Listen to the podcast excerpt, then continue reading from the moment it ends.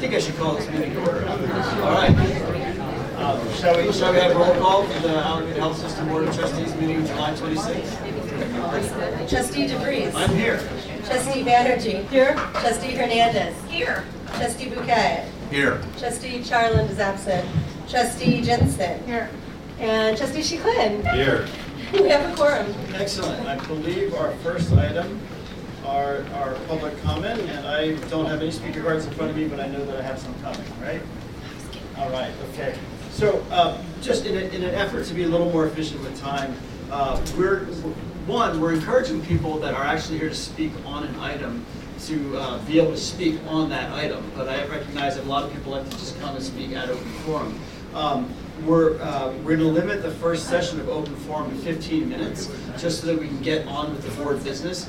Normally it's three minutes per speaker, so that would be five speakers. But if we have more, which we obviously do, um, I'm going to actually limit speakers uh, down um, to, to two minutes. And those that can't speak in this front section will have to speak at the end of, at the end of the meeting after we conduct business. So I apologize uh, if that's confusing. Um, I'm going to call off the first uh, uh, speakers. It's Craig Smith, uh, Angela Smith, um, Arnold Brillinger, and John Pearson, in that, in that order. Would be great.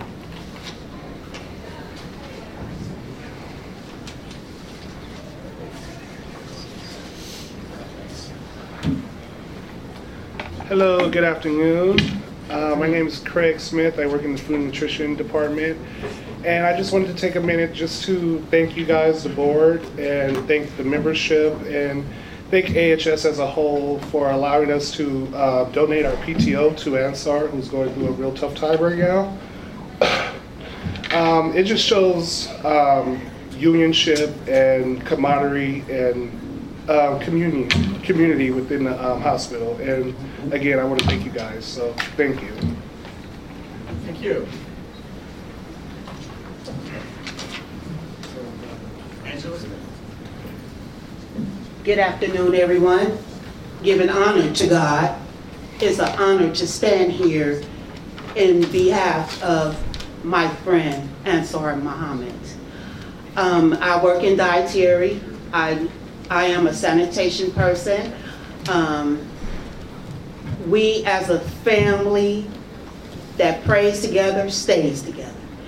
I and the family appreciate all the donations, all the love, all the support that you guys have given us in the time of our bereavement.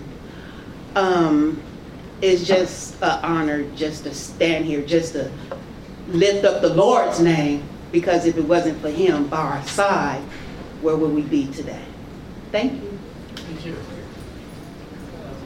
Arnold?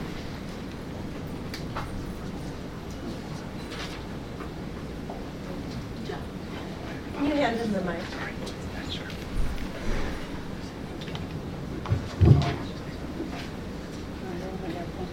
Sure, I'll give you a hand.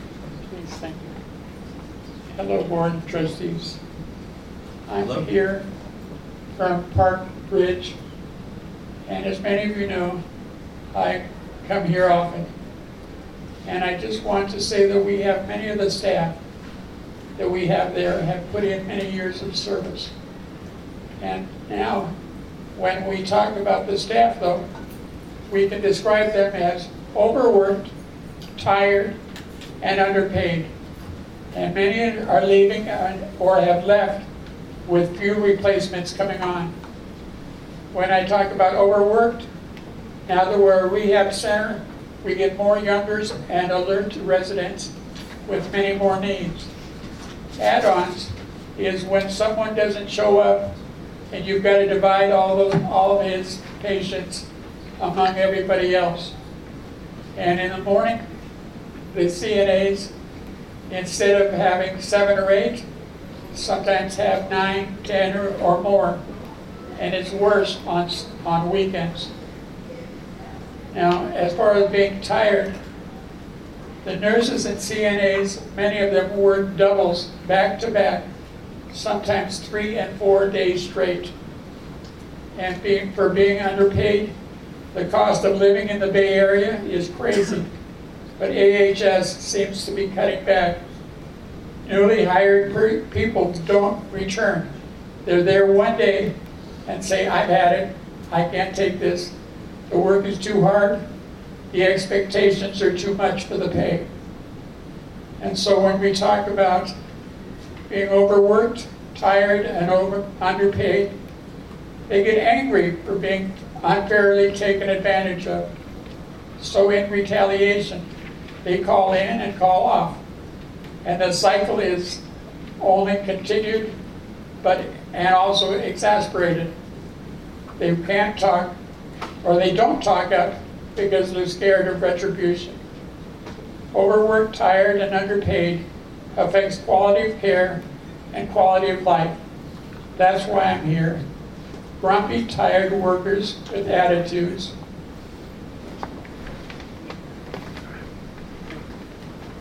Thank you, Arnold.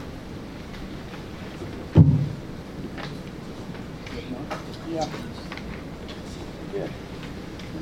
Okay. Okay,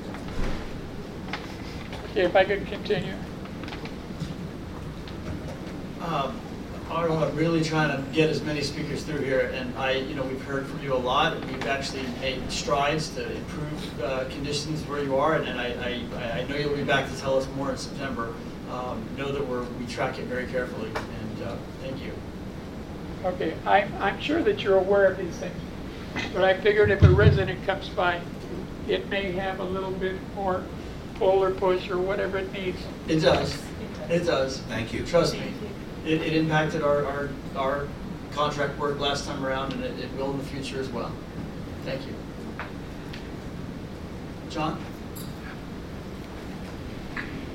Thank you. Uh, John Pearson, uh, chapter president of SEIU 10 to 1's AHS chapter, representing about 3,000 employees here at AHS.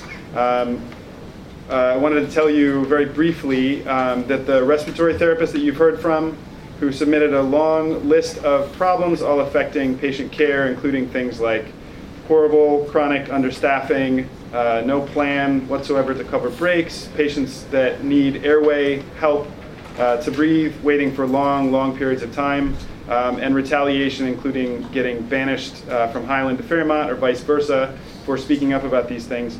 None of their complaints have been addressed, and in fact, we've seen retaliation, uh, some of it immediately after them speaking at the Board of Trustees meeting. Um, I also want to bring up what we see uh, as uh, a theme uh, among lots of recent changes uh, in AHS, throwing up lots of obstructions to a positive relationship with the union. Um, we're very concerned. We want to have a positive working relationship with AHS, but we're seeing a tone being set now uh, where it seems like AHS doesn't want to work with us. Thank you. Um, I have uh, Soraya O'Sullivan, uh, Betty Best, Gloria, uh, Gloria Anderson, and uh, Haley Gargan. Hi, I'm Soraya Sullivan. I'm an RN and a shop steward, and recently I've been working with the EVS department at Highland, and I'm very concerned with what's going on in that department. It's a department I feel is on the verge of imploding. We filed many, many, many grievances, not just myself, but other stewards, with absolutely no response from management, not even a reply to our emails. We scheduled three meetings with workers in the last week, and we heard the same stories over and over again. They had a bid for shifts and, and areas, and upon that being uh, put in place, management immediately broke that. Uh, People are not working the areas of their shifts that they're supposed to be working. They are consistently short-staffed. They have no resources. There is retaliation from management for speaking out. In fact, again, there was some immediately after even meeting with the union to discuss department issues. These workers work hard. They are the front line for infection control in the hospital, and they are important. They're integral to this hospital. They need to be supported. They need to have true leaders, not managers who are choosing their friends for positions and privileges. They need leaders. They need to be supported, and they need to have resources. Thanks. Thank you.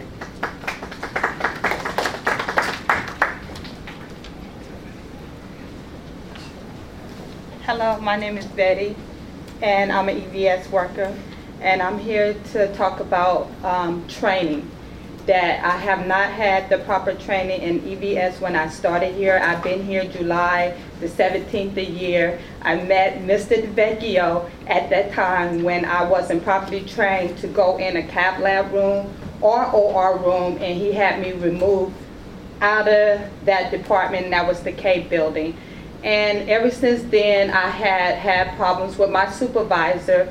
So therefore, it's a retaliation, which is the truth, bullying in my department. And I just feel that management needs to make some changes in our department because it's not getting better, it's getting worse. So I'm just here to see can we get this um, problem resolved. Thank you. Thank you.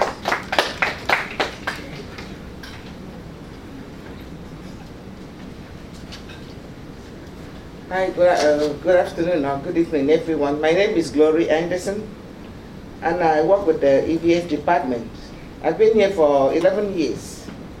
So uh, my topic right now is for the workload that we carry, because sometimes the management, I mean, like supervisors, will make things a little bit uh, difficult for us. We have three shifts: morning, PM, and graveyard. So when we come in the morning, like we, I work in the morning, PMs, when I come, something that morning shift supposed to do is not done because they move the morning shift to another area. In that case, they leave the other area. That when the PM shift comes, that place will be open, empty. Nobody goes comes there to go and do the job. And then when the mo- uh, PM shift comes, the load that you start from the beginning, that the morning shift supposed to take it, then you start from the beginning to the end, and it's too much for one person and a workload that is very heavy. And if you don't do what you're supposed to do, you can only do the very best that you can do, but you cannot be um, like a, a, a machine. And then if you have a big a whole floor, like I work on the third floor, the whole floor before it was two people, now it's one person. And then on top of that, they would move somebody that's supposed to work in the morning and send it to another area, which another floor. And then they leave that, uh, the floor for more uh, PM shift. Nothing is done. The, the, uh, the nurses, the trash, the linen, everything will be filled up. And to start with, when you come in, already uh, uh, messed up your, your mind. You go here, you do this, they're calling you from here and left and right. So in that case, if there's any way that they can do to get the workload, and somebody should be, at least that area should be two people, so that nobody can work, and then you go, you can't even go home and do something else, and then you don't feel like coming back in the next day, because the work is too much load for you, for us. Thank you so much, and that's all I have to say. Thank you, and thank you for your.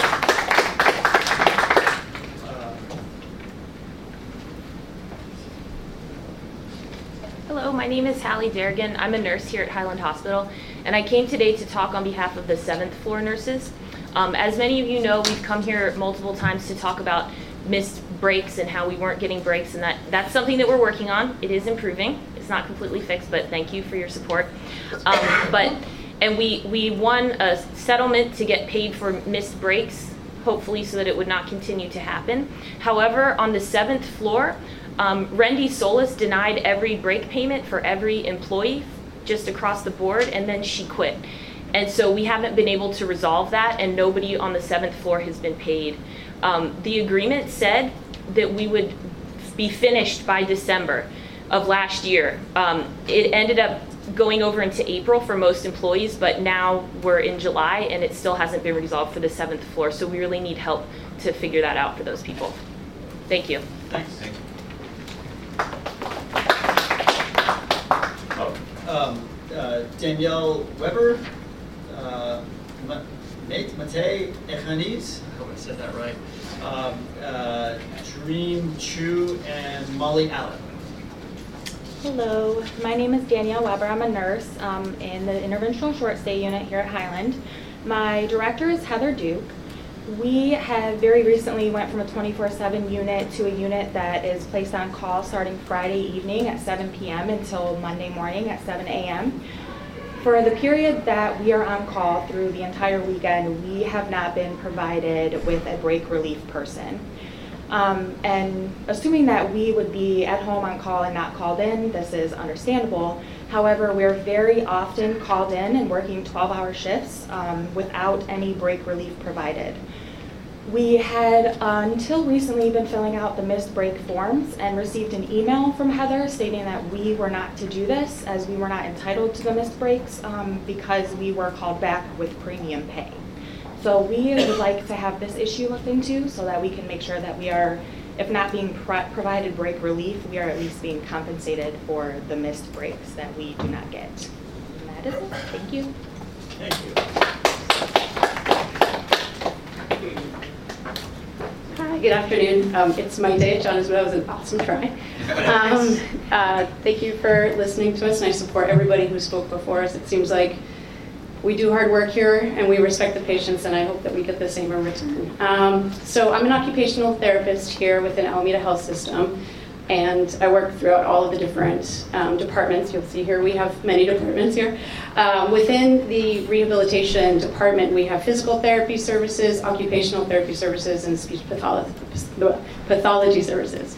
Um, I wanted to express my disappointment. The most recent uh, contract agreement with the SEIU General Union and Al- Alameda Health System agreed on a 5% wage increase for the physical therapy department. But unfortunately, it did not do the same for either the speech pathology department, nor did they do it for the occupational therapy department, which is a stark departure from community standards across the board throughout the country, as well as within AH AHS. Um, We've received know, salary parity across the board for the most part for several years now, and so it was a big surprise to us, and we think that we deserve the same wage increase as our physical therapy com- counterparts because we do the same work. Um, it, well, it's different scopes, but it's all the same umbrella, and we deserve the respect and honor for the teamwork that we all work hard to aspire in order to provide the best quality of care for our patients. Thank you. Thank you. Hi, I'm Dream. I'm an occupational therapist at Highland Hospital. Um, salary parity for occupational therapy, speech, and physical therapy is industry standard according to current market compensation data um, at our sister facilities. So both OT and speech are required for discharge from acute care two of three disciplines are needed to discharge to acute rehab and skilled nursing facilities, one of which is always occupational therapy. Um, we prevent readmissions and facilitate transitions to lower levels of care. And as OTs, our profession is patient-centered and holistic as we consider if the patients are able to both physically care for themselves and if they can cognitively adhere to their managing of their health following discharge. So this is how we play a critical role um, during, you know, surge quote triages, um, surge reds, like, you know, like physical therapy, occupational therapy also provides seven-day coverage in acute care. So really the responsibilities are the same for all three disciplines. Um, our goal is to have a AHS returned to parity amongst all three disciplines as it was in the past. And we believe that um, the return to parity would demonstrate that AHS values our role um, in patient care needs, as well as the financial impact that our disciplines contribute by re reducing risk of readmissions. Um, so yeah, thank you. We look forward to meeting with you guys um, and kind of further discuss next steps. Thank you. Thanks. Hi, my name is Molly. I'm an occupational therapist here at Highland. Um, I started about three and a half years ago when our department was very new. Um, we've always had equal parity with physical therapy and speech therapy. There are three disciplines in the acute care setting that help transition patients into the next level of care. And uh, as an occupational therapist, I've worked in many different facilities over my 15-year career as a as an occupational therapist, and there's always been equal pay between OT, PT, and speech. Um, part of the problem I feel is that we are we were misrepresented during uh, negotiations, as well as I think there's a lack of understanding uh, of our scope of practice and what occupational therapy does. I think that's part of um, the, the, just the lack of understanding about what our scope of practice does. But equally, we evaluate patients for global assessment of functioning, both cognitively, visually, uh, uh, biomechanically, and we contribute a lot to the interdisciplinary team to help move patients along, lessen length and length of stay, and collaborate with families and all team members to really help our patients achieve the best next step in our level of care. So our goal is to have equal parity to the physical therapy department's um, rate of pay, and we feel like we deserve it. Thank you. Thank you. Um, So I've got seven folks left. Uh, Is it, are- I'm just going to ask, are are you all coming to speak about occupational therapy? No. And speech therapy. And speech therapy, I'm sorry. Um, If we can, uh, I, I want to let you all speak so that you can go home, so that we can get on with our business, but I want to, like, if we can keep it really focused, thank, them. I just would appreciate it, just for the sake of, of the board not being here until ten or eleven o'clock, as we often are. Um, So I've got uh, Megan Dodge, uh, Vanna Nix, uh, Laura Leventhal, uh, Jesse Trupiano, uh, Wendy Chalum, and Monica Carson, and Stacy Lee. And just, yeah, just try to be as, know, possible. Uh, my name is Megan. I'm an occupational therapist here at Highland, and I just wanted to emphasize some of the points that my other colleagues have been and will be making. Um, one, that similar to physical therapists, occupational therapists provide coverage seven days a week at the hospital. We answer the same amount of orders as a physical therapist, but with half the staff. Uh, we respond to surge reds to help mobilize patients to a safe environment that matches their functional abilities. And while PT ensures that people can physically walk out of the hospital, we make sure they can manage their lives once they're gone to help prevent readmissions. Thank you. Thank you.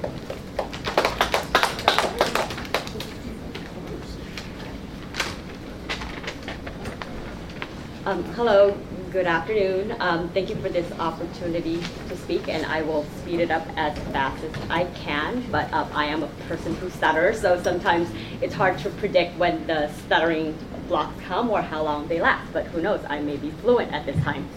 Um, so my name is Bana Nix, and I'm proud to be AHS's first full-time speech pathologist here back in 2000. Um, in addition to patient care, I was responsible for building the speech pathology program here at Highland Hospital. So I do know a, long history of salary parity here. I'm also here to express my deep disappointment that speech and OT departments were not given the same raise as physical therapy. We feel that it's important to appeal this decision um, because as you have heard, OT and speech play a critical role in timely discharge and acute care our um, contributions does reduce the length of stay in addition to swallowing, which is my main caseload. I do, um, we, um, there's actually, I'm the only full-time and we have one um, three days a week um, speech pathologist here. Uh, we do swallowing evaluations, cognitive language evaluations, motor speech disorders, and as, voice, as well as voice disorders. Um, it's also very important to note that speech pathologists are the only discipline who work with ICU patients with swallowing deficits. These patients are at risk of aspiration, especially after extubation or removal of breathing tubes. So they're in very critical medical state. Um, there are patients who are unable to receive medication through IV, and our swallowing evaluations help determine whether they can safely consume medication necessary to um, be moved to a lower level of care. We, while um, surprised that management did not agree with our position, we do look forward to continuing a conversation around this issue. We would request that management engage us in further discussion so we can get a better understanding of how to more effectively communicate the rationale for pay parity between speech pathology, occupational therapy, and physical therapy departments. I thank you sincerely, and we look forward to being in touch on this very important issue. Thank you. Thank you. Well said.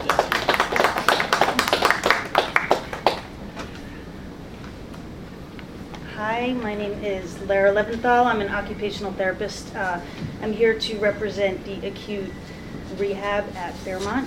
Um, we're all united clearly in asking for a return to parity, as has been the history, uh, as far as I've known, at AHS. But I think it's uh, really crucial for you guys to understand the critical role that OT and speech play, especially in the acute rehab unit. Um, the acute rehab unit couldn't function at all with physical therapy alone. Um, it's a requirement, Medicare guidelines uh, for admission and for reimbursement for acute rehab that patients must qualify for at least two of the three therapies. Um, and they have to receive a minimum of three hours of treatment five days a week. We all work together as a team in equal parts to make that happen. Um, just to highlight something um, Delvecchio Finley mentioned yesterday at Forum, that AHS has, um, sorry, has an investment in increasing patient volume and improving the throughput of patients into our community as sound fiscal uh, stewardship. Um, we feel that the return to parity would demonstrate that AHS values our credentials, our expertise, our role in the patient care needs, and um, our contributions to the to AHS's financial goals as well. Thank you. Thank you. I think I'm. Hi, my name is Jessie. Um, I'm an occupational therapist here in Alameda Health System. Um, I've worked for the past three years um, at John George, and now I uh, currently work at Highland for the past eight months. So I'm here on behalf of my John George colleagues um, after I've been working there for three years. I've had the experience of being able to see the importance of occupational therapy across this health system and why it is so crucial to have parity among all the therapies. Um, at John George, occupational therapy is the primary rehabilitative service there. They provide groups daily, multiple groups a day, that focus on wellness um, and recovery and also assessing cognitive functioning to see if patients are ready for discharge, which really expedites the process of discharges in John George, which has a high volume of patients. Um, and they're the only really therapy that we've been talking about that's there. Um, so that's why I think it's very important that we have parity um, and that OT plays such a crucial role at John George um, for therapy for our patients. Thank you. Thanks. Uh, my name is Wendy. I'm a speech therapist at um, Fairmont in acute rehab, and I've been working at AHS for about 11 years. And I just wanted to talk a little bit more about some of the reasons for that we believe in the pay parity. Um, in acute rehab, OT and speech are involved in determining if a patient's cognitive and functional levels are safe enough to return home outside of general motor skills and ambulatory level. OT and speech are responsible for the majority of the FIM measures, um, which are required for insurance reimbursement, and speeches are the only therapists that complete swallow evaluations. All the current positions for OT, speech, and PT have advanced clinical degree requirements. All, different, all disciplines work collectively to achieve CARF accreditation, and each of our unique specialties allows synthesis of skills needed for patients to achieve optimal quality of life. Thank you. Thank you.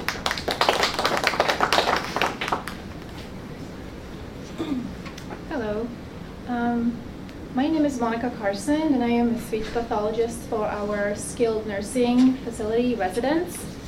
As a speech pathologist, we evaluate and treat residents with swallowing problems and communication impairments.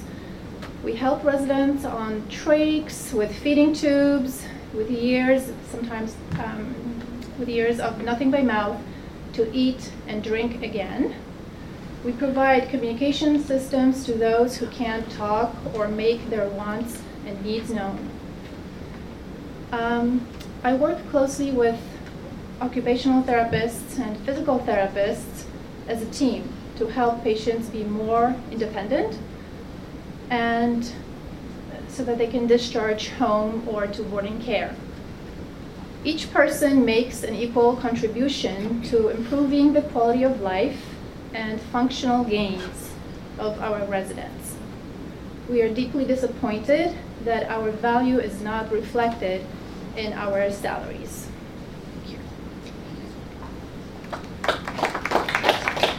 Good afternoon. I'm Stacy Lee, and I work in outpatient speech pathology. Um, so our outpatient program is part of the continuum of care. Our occupational therapists and speech pathologists, along with the physical therapists, play unique and integral roles in the outpatient programs. We help patients transition home or to another lower level, like boarding care, um, with their new disabilities. All of our departments take a diverse approach to provide high quality and cost effective care. Um, but we want to minimize the risk for readmission rate to, and also help integrate patients back in the community. Um, I have a patient, I have several patients that come back um, after they've been discharged and you know share about their successes. One in particular, through the Department of Rehab, when we signed him up, has um, a job at the San Francisco airport preparing food for airlines, and he is the happiest being. So it's a very valuable physician. Um, I'm going to close, and I know you can tell we're a very passionate bunch here, but we strongly believe that salary parity among our departments must continue. Revising the current contract and granting occupational therapists 1 and 2 and speech pathologists 1 and 2 that 5% increase will allow HS to return to this long history of salary parity for the department. So as our, my colleagues mentioned, we did a market compensation analysis and looked at some of our sister facilities in California. In San Mateo County, speech pathologists, physical therapists, and occupational therapists receive the same salary. In Contra Costa Health Services, Santa Clara Valley Medical Center, San Francisco Public Health, and Rancho Los Amigos, occupational therapists and physical therapists receive the same salary and speech pathologists get paid more. So, at AHS, we are simply asking for salary parity within rehab. Lastly, at yesterday's employee forum, our CEO, Delvecchio Finley, talked about the need to benchmark ourselves against other organizations. Community standards for our sister facilities either reflect salary parity or, as we found, speech pathologists are compensated more. So the question is, why are we the only organization that deviates from this? Thank you very much. Thank you. Thank you. I do want to say, as we, um, you know, we, we do listen to you, we can't respond directly uh, during open forum, everyone knows that, but we do take it in and we do talk amongst ourselves. Um, as uh, my parents entered their late 80s, I've become increasingly aware of how important all of you are, um, having visited hospitals and watched my mom uh, recover from a stroke and my father recover from a fall, and uh, all, all three therapies are absolutely vital. So thank you for taking the time to come share with us and letting us connect with some of the people that are actually doing the work here at AHS. We really do appreciate that. Um, with that, I think we're done with our open session, our open forum. Um, I do want to say I did not know um, about Anwar Muhammad's relationship with, with and, and that was Nia Wilson, uh, obviously suffered a great tragedy. I didn't know that that had impacted our AHS family. And so um, I would like to close this meeting tonight in her honor um, and just have that reflected in the record. Um, and, and thank you all. I Really appreciate it. Thank you. Thank you.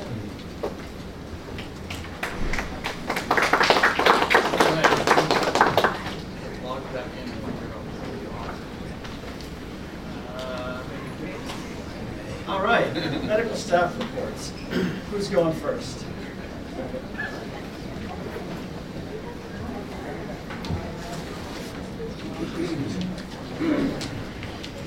Uh, our MEC uh, met uh, and. Uh, Dr. Tree, will use the microphone? Sure.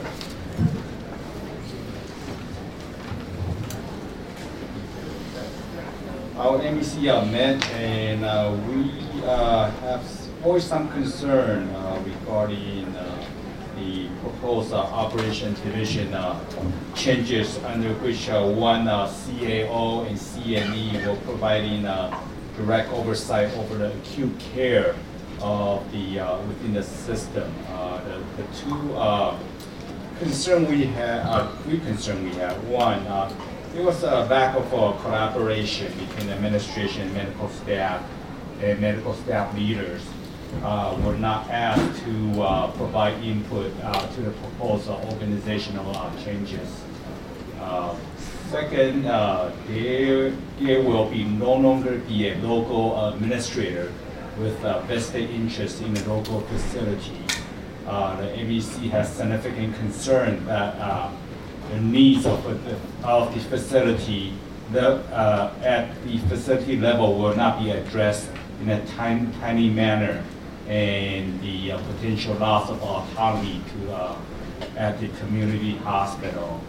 And uh, then thirdly, we think would be a, a very difficult position to be effective and successful due to the need for this uh, administrate, administrator to oversee all three uh, acute care facility as uh, chief uh, adminis- administrator and chief nursing executive.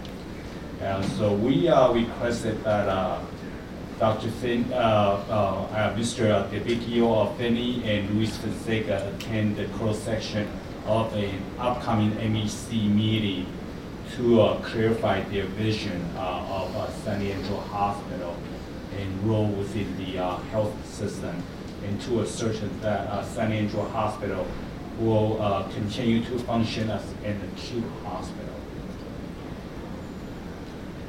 Okay. I didn't want to interrupt this report. Yeah, Okay, go no, ahead. Please, okay, go ahead. Are you, I- no, I'll- I'll wait till you're done with your report. Uh, yeah, that's the, the main concern Oh, that okay. that we have. So, thank you, Dr. Chu. Uh, um, I'll be more than happy, as you know, to, to come and speak to the MEC. I'm, I'm, as I know, is a routine practice, um, uh, either the CAO uh, in the prior role or a COO, as well as our CMO routinely attend the MEC meetings. And my understanding is, while uh, the specifics of the plan weren't uh, discussed with the MEC, there was uh, reference to the plan or the, uh, the uh, telegraph direction on the changes that we were making in operations uh, previously. Be more than happy to come and talk more about the, uh, the, the specifics of the plan.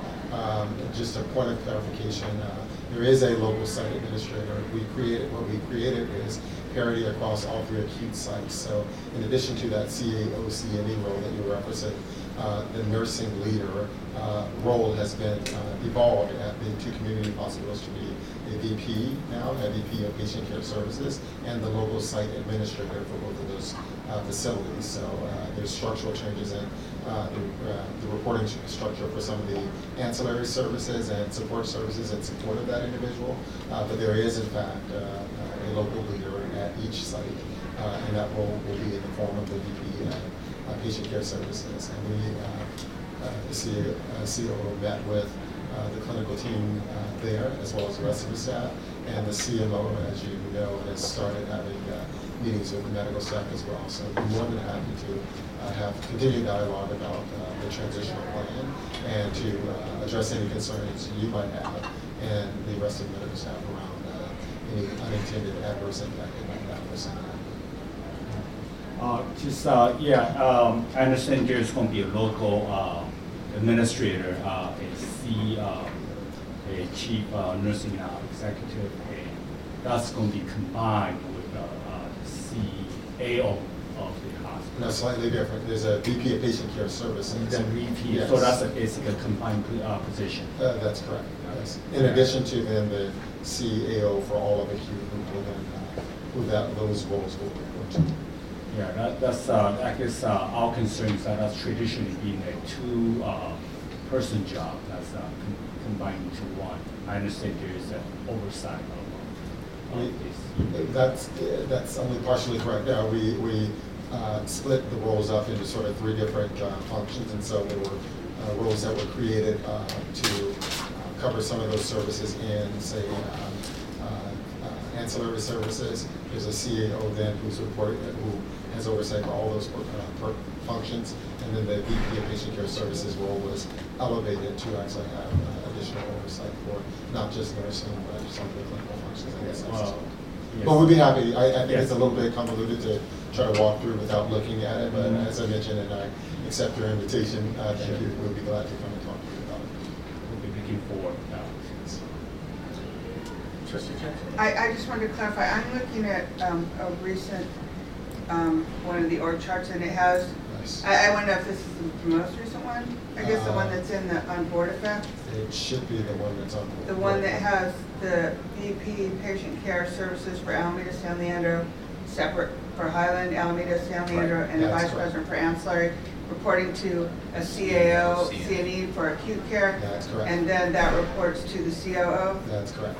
And then the, the other, I'm not seeing, then there's behavioral health that reports directly, and um, post-acute that reports directly to COO. That's correct. Okay, so all of the acute facilities are under, under one, um, one um, CAO, CNE that reports up, and then all of the behavioral health and, and um, post-acute and um, are, are independent and report directly to Luis, right?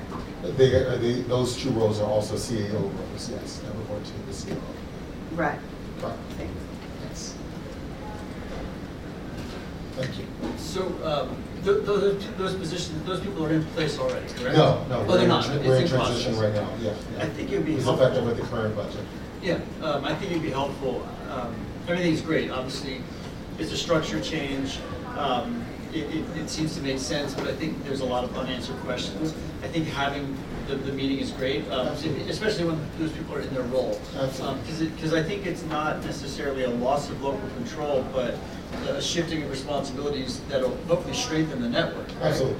That, that, that's totally the goal, in, in addition to actually then elevating the, uh, the uh, natural and I think uh, logical role of nursing in uh, inpatient acute uh, care services and really providing that uh, uh, co- co-equal uh, station to work with the physician leaders as well as then the uh, system-wide leaders to advance the care at the acute sites. So We'll be happy, I, we don't have to wait until the roles are filled, we're in the Okay, process of good. recruiting for those, we'll come to the next meeting, and we can talk. Thank you. And, and I'm- I'm guessing you'd like that at Alameda as well? Yeah, so, um, are you- Uh, I'm sorry, yeah. Go- go ahead. So I assume a natural transition, right, to to Yeah, your report? so at Alameda Hospital, um, we also had uh, similar concerns with the organizational change. I think um, there was the um, lack of collaboration. Before I proceed, I'd like to, there's a statement that the um, the medical leadership wanted me to, uh, you know, relate to the board, if I may. So the Medical Executive Committee of Alameda Hospital protests the repeated instances of Alameda Health System Administration instituting major organizational and programmatic changes that affect clinical care at our hospital without dialogue, collaboration, or input from our medical staff leadership. There's been a total disregard of medical staff leadership in these organizational changes. This pattern is demoralizing to the medical staff and counterproductive to creating best practice environment. I think um, we, the medical staff was really disappointed without um, uh, consultation, at least collaboration with what was going to be proposed with the medical change, uh, with the, with the organizational changes.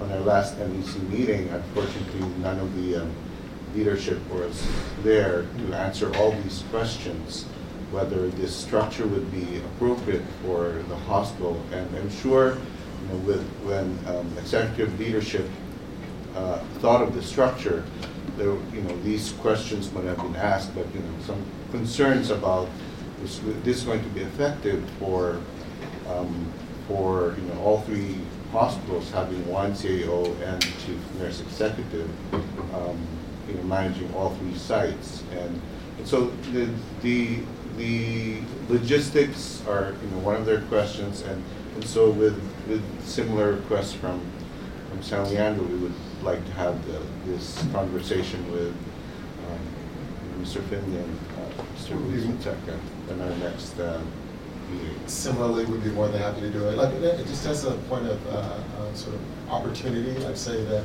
uh, while it's completely within your purview to uh, uh, share with the, the board the concerns of the medical staff, which I think are perfectly legitimate, it, you can also share those with me sort of offline and, and, and as an opportunity to address them in a, in a either proactive or responsive manner uh, so that it doesn't, uh, I don't, I don't- I don't want you to uh, believe that you, or, or have the sense, you or the medical staff, that, that uh, you need the board's sort of impetus to have us be responsive to you. Uh, Any sort of uh, concerns about actions that are taken that appear to run afoul of or be demoralizing to the medical staff is certainly concerning to me. And so uh, please feel free to uh, uh, convey those to me when those are brought to your attention, and we'd be more than happy to work with you to, to be responsive to the needs of those. But certainly we can share them here as well. So uh, some of these real questions happened after the departure of uh, Mr. James Jackson. Uh, These would have been just when we made the announcement, uh, so that's, So- yeah, well after. So, so were, uh, were there any um, representatives, medical or non-medical, from these hospitals um, in, the- in the discussions that were happening in the ELT at that time? Any feedback mechanisms or something? No, there's not a standard uh, uh, representation of the medical staff uh, at any one facility in the. No, not medical staff, but just feedback from the local uh, sites in terms of like what, in, in, in, um, in the transition discussions that were happening. like, or, uh, uh, the transition out of the site CAO positions to this joint uh, VP quality as well as medical staff at the site level and all of that. When these discussions were happening, it was at the ELT level. Uh, Yes, that's correct. And, and- and just as a matter of course, we do normally have representation at the uh, medical executive committee where this type of uh, exchange would occur. Uh, It sounds like uh, probably for a number, and there have been a number of, uh, it's the summer, so vacations and other sorts of things, and I imagine uh, uh, that, that the, I, I don't know exactly when the last uh, Alameda MEC was, but that we had overlapping uh, leaves or other conflicts that precluded or prevented others from being there. But that would be a forum where we would engage in some shared discussion around what's happening from that perspective. Yeah. I think one thing we heard at QPSC was that if there is any like high-level administration person who's not able to make it for that, to make sure that there's some representation. Absolutely. And I think as, as a routine course, I, at least I'm not aware of, of uh, uh, a situation where we don't have at least one person, but it sounds like it occurred this time, for which we'll, we'll be mindful of. Trustee Jensen. Um, so just to be, to be very clear, what the, the organizational change has, has established is, um, previously, there was, um, a nurse executive that reported directly to the CAO, and there was a COO that reported directly to the CEO. Uh, wait. The nurse Yes, executive reported correct. to the CEO, and the, the, um, the COO reported to you, the CEO. That is correct, yes. And now there, and this was, and then the nurse nursing staff at each site reported to the nurse executive, is that correct? Uh, no, we Or a nurse switched- leader at the, each site reported to? We switched last year that the nursing staff at the sites from an operations perspective reported to the CAO. One, okay, so they reported to the CAO, and the CAO reported to the The COO, who yes. reported to you. And now, now the nursing staff is going to report to a vice president of patient care services, who will report to a CAO, CNE E at the sites. Yes.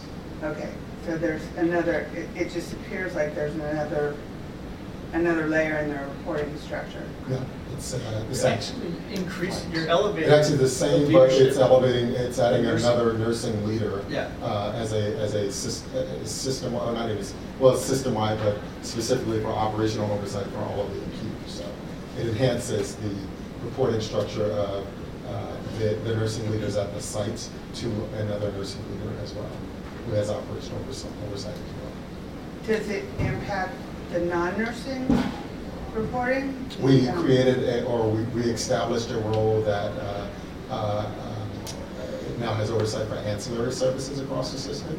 Uh, So there's a VP of ancillary services, uh, which is another role we reestablished. And then again, at, um, at John George and at Fairmont, there is no, there's a direct report to the CO. at each- Fairmont is a part of the uh, post-acute uh, SBU. The CAO is over all of post-acute, which includes Fairmont and all the SNFs. John George is separate, it's the only behavioral health site. Doctor? Yeah, so just a point of clarification. So previously, the chief nurse executive um, reported to the uh, CEO. That is correct. And- and- Well, actually, although before that, the CNE reported to the COO. So that, that was a, a a situation that existed for about two and a half years. So, um, before the change, the, the nursing leadership at each local hospital, at Alameda reported to To, so. uh, the CAO. So I, I, I hate to do this in, in this setting, would be happy to go through it in detail, but I'll answer your question, uh, uh, just so we can keep the meeting moving along. Uh, about a year ago, prior to a year ago, for operations, the nursing leader, leadership, while there were CAOs at the site, the nursing leadership reported to the C, chief nursing executive. We made a change uh, for day-to-day operations, uh, elevated the role of the CAOs, and we had the nurses report from all the acute sites to the CAO at that site for uh, day-to-day operations. Nurses, this chief nursing executive continued to have oversight for the practice, uh, uh, so overseeing competencies and, and other functions to make sure that we were responsive to uh, clinical standards from a nursing perspective in support of those nursing leadership sites. Well, you know, we'll be, uh, Be happy to, to, to discuss this in greater detail. Anyone else have other further questions? I might just um, suggest that in a year's time, that uh, we sort of revisit how well the structure is working.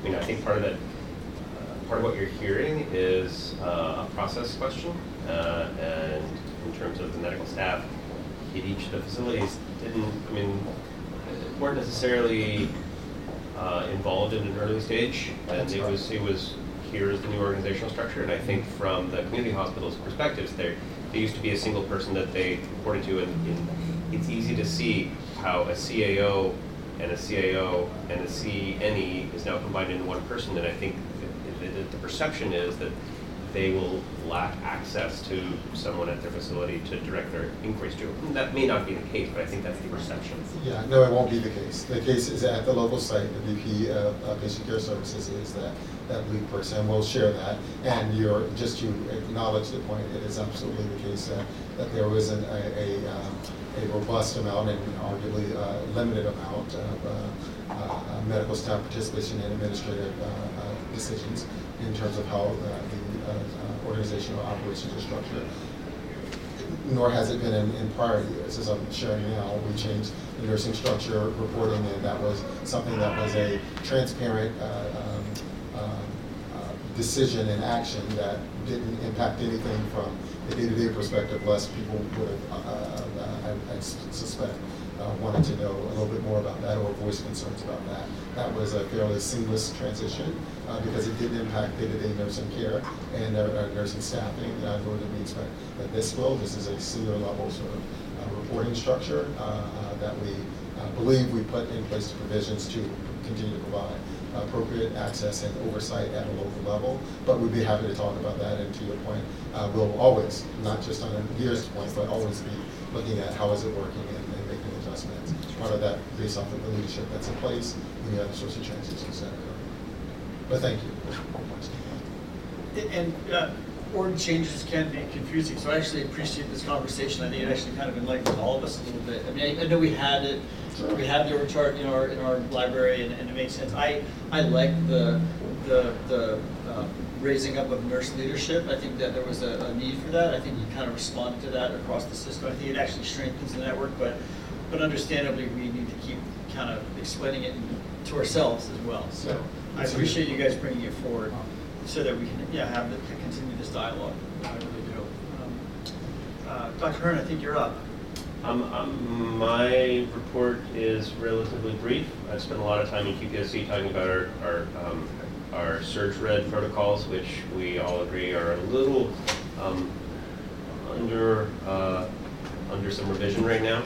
Um, it, it's been a very difficult, uh, last few months, July in particular. I think our medicine teams have been, um, remarkably, uh, overworked with, uh, their census loads. And I think that all departments, we've now reinvigorated the throughput committee and we hope in the next month to be able to report back a lot of interesting and robust changes.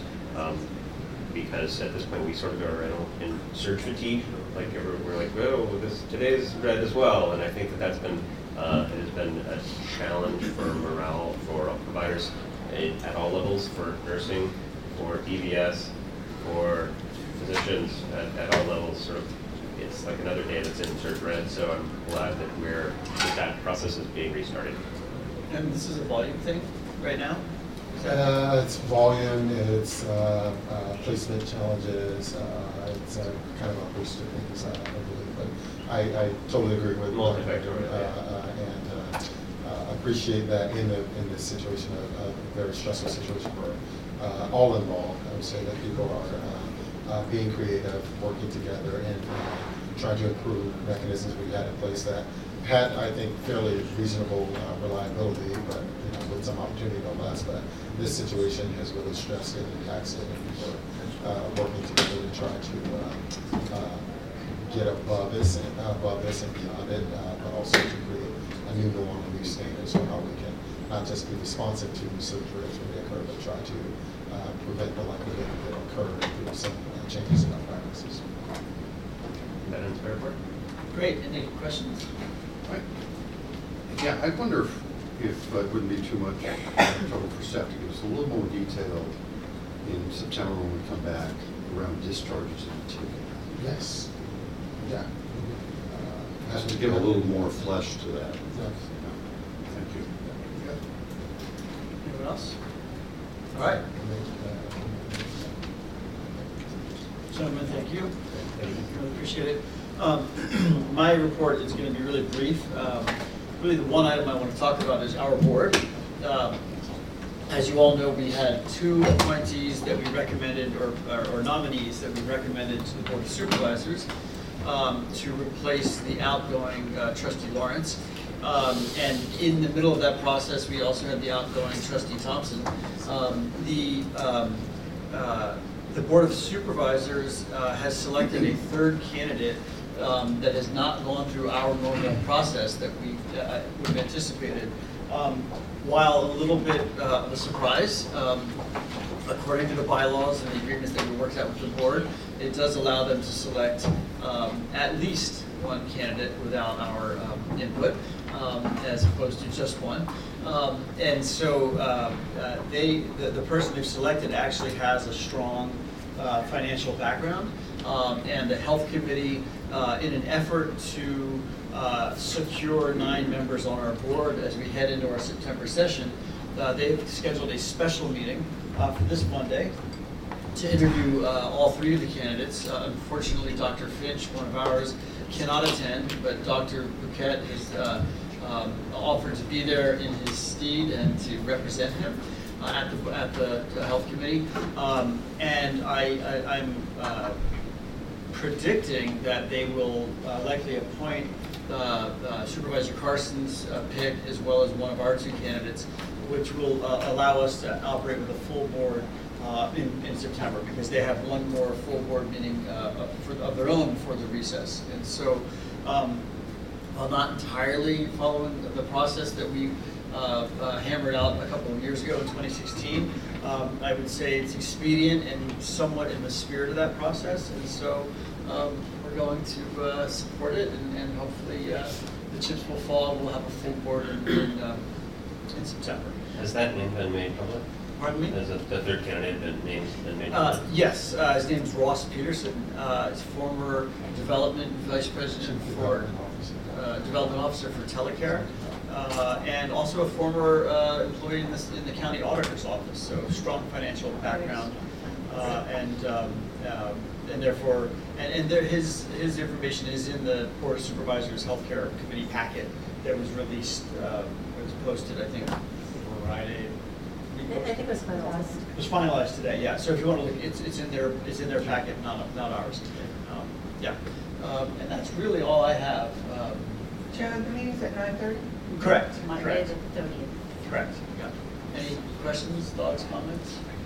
Uh, Just a quick thought. Um, I think a doctor might express um, the opinion, just upon the board member, that we need to um, be focused on cultural diversity on the board. And they consider their, the three candidates in front of them, they would consider the fact that we have taken time to consider that. Absolutely, uh, that will be brought forward. The, the search committee was very vigilant on this, on this concept for our board.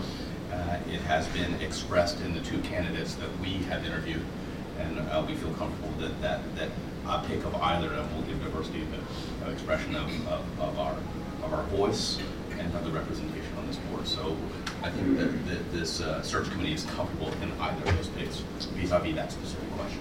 Thank you. All right. Rebecca, Thank you. Good evening, uh, everyone. Um, I uh, have spent the entire day in my first session of Leadership Academy, uh, as you- uh, at which I'm going to reference uh, this, oh, last week. Oh, I was supposed to take this slide out. I was like, wait, I I put the wrong version up here. I was getting a little worried. Um, uh, sorry about that. Uh, I spent the uh, entire day in uh, session one of uh, Leadership Academy, which is cohort six, uh, which has been a very successful effort that we put in place last year with your support is one of the critical initiatives. And I knew that it was a sort of a two-year endeavor as we aim to get some uh, 200 uh, clinical and administrative leaders and uh, uh, one, one of our position leaders uh, in our session uh, this time. We've had other positions in uh, other sessions in We sort of had a great session. We were doing facilitating leadership. Uh, uh, it was the a two-day session and and those skills labs after that. So um, a little uh, um, mentally drained, uh, but I'm here and so we're going to keep going.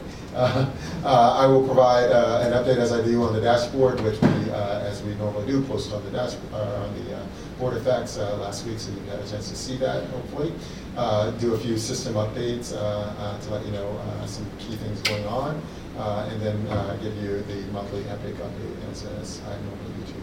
Parenthetically, I do want to say, and I, I don't want to be repetitive, but I appreciate. Um, Dr. Hearn mentioning what's, what's the experience over the last month in particular, uh, with a little bit in June as well in terms of the uh, overwhelming uh, uh, census uh, ex- uh, experiences we've had here at Highland. Uh, We've had similar experiences at John George in the month of uh, July as well, and at PS in particular. Um, I want to thank uh, Dr. Triple and the team there for being uh, uh, supportive of the staff as they work through uh, those challenges um, uh, but also being, for being proactive. She's doing some outreach to uh, leaders in the county as well as other acute facilities and trying to um, uh, be, um, uh, again, proactive in making sure that folks know what's happening at George, so we're not just sort of taking it on our own, knowing the impact that has in our own system as well as in systems throughout the, uh, uh, the area and trying to figure out what are some of the drivers for this and whether we can get upstream to provide care and services so that we don't end up back where we were two years ago, where we were just in a chronic, uh, uh, high census uh, um, situation in that space as well. But really appreciate, as I said earlier, people pulling together to try to uh, work through this time that's been uh, fairly taxing for all.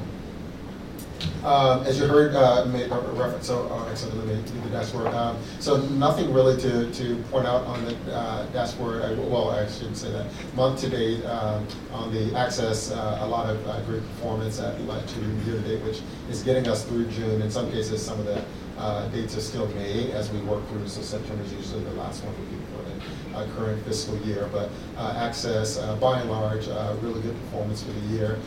Only one metric where we didn't quite achieve the goal, and- or I said, didn't achieve the goal, and and two where we were uh, really close, uh, thanks to some excellent work in our ambulatory care leadership.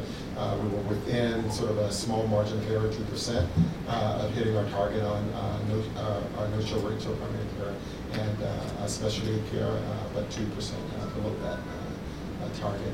Uh, You see gray uh, for the financial metrics, as you know, uh, we had some uh, challenges with closing our books in May and June, uh, largely to some reprocessing of significant amount of claims uh, in the tens of thousands uh, from the Alliance for um, uh, the new contract, uh, and that happened both in May and in June. Uh, Nancy and the finance team have been working diligently to uh, work through that and kind of elucidate, uh, I should say concurrent to that, to uh, some identified uh, uh, concerning trends with some of the uh, revenue numbers that we were seeing. And so some of that we think is associated with those claims, but we're also looking at whether there's some other structural challenges that were problems that we were identifying. And so uh, as we work our way through that and the team to clean it up, uh, they're just about there. Uh, We're looking to be done next week. Uh, Nancy and I met uh, for quite a while yesterday, and she with the team again today. Uh, So I'll- I'll uh, I'll be providing you with an update uh, uh, before September, but also in more detail in September's finance committee meeting and the subsequent board meeting after that. On the quality side, re- regretfully, not a, not a very successful month compared to prior months. We didn't hit any of the targets at the, from our quality metrics in the month. Uh, year to date, uh, still uh, uh, good uh, falls prevention uh, or falls reduction efforts in the behavioral and post-acute uh, spaces in particular. Uh, June was a particularly uh, difficult month in the acute setting for falls, uh, uh, but happy to say we've redoubled our efforts working with um, um, Dr. Hussein and the quality team, as well as all of our nursing leaders, leadership across the site. And uh, uh, as we wrap up June. uh, Trauma team to the ER, level one, ETA, eight minutes. Trauma team to the ER, level one, only 12 ETA, eight minutes. fall seriously, but only 12, so we're reestablishing that, um, that track record that we had, we've been experiencing for the latter part of the, uh, the fiscal year. Uh, uh, Patient experience, mixed results there, and our network uh, hit achieving both targets for both home and home health. Sorry about the uh, alliteration there, but uh, uh, both programs performed well, uh, both month to date and year to date, and then uh, a little mixed bag in quality. We had uh, really good uh, performance on, um, on the uh, um, time to recruit. For year to date, we achieved the target, but on turnover, fell short of the mark uh, for year to date due to, due to some of the transitions that occurred at the end of the year. Uh, So moving right along on system updates. So we've been going, as you heard uh, referenced to in some of the public comments, uh, we've been doing our biannual employee forums. We're about eight forums in. Uh, I've done five of them, and uh, uh, Brigham has uh, uh, graciously stepped in to do uh, three of them uh, thus far. Uh, They have been very well uh, uh, received from my, my perspective. Uh, The feedback we're getting from staff and the engagement, I think, has actually uh, exceeded my expectations. People have been uh, uh, very uh, attentive and um, uh, open about uh, some of the things we're talking about, which are how we closed out last year, some of the things we accomplished that we set out to do, and how we're tracking into this year. Uh, People talking about challenges that they're experiencing at their particular sites, whether they're around uh, recruitment or uh, pursuing uh, job opportunities or safety uh, has come up at a couple of sites and uh, a couple of other opportunities that we've been very good about as Terry and the team help us following up on survey or feedback questions that we get from people. And all in all, I think it's been really good. The last one uh, we did was yesterday out at uh, Eastmont and uh, the day before that uh, was over at uh, Fairmont. And so, uh, uh, or was yesterday Fairmont. So that concept that we love you, Detroit. yeah, I agree. Uh, sorry about that. Uh, but but they've been going really well, and I think staff have appreciated them. And the other thing I'll mention at this point is you'll recall that at the end of the year I implemented with your support um, uh, some smaller, more intimate uh, staff roundtables that by invitation only and sit down and talk with 10 staff members and just kind of have an informal discussion about how things are going and, and get some, it's an opportunity to get feedback and it's a diverse group of uh, physicians, uh, other clinical staff and non-clinical staff. And uh, we're having our second one in, uh, I think, the, is it the second week of August or first week of August? Second, August 17th, thank you. Uh, so we're looking forward to that as well.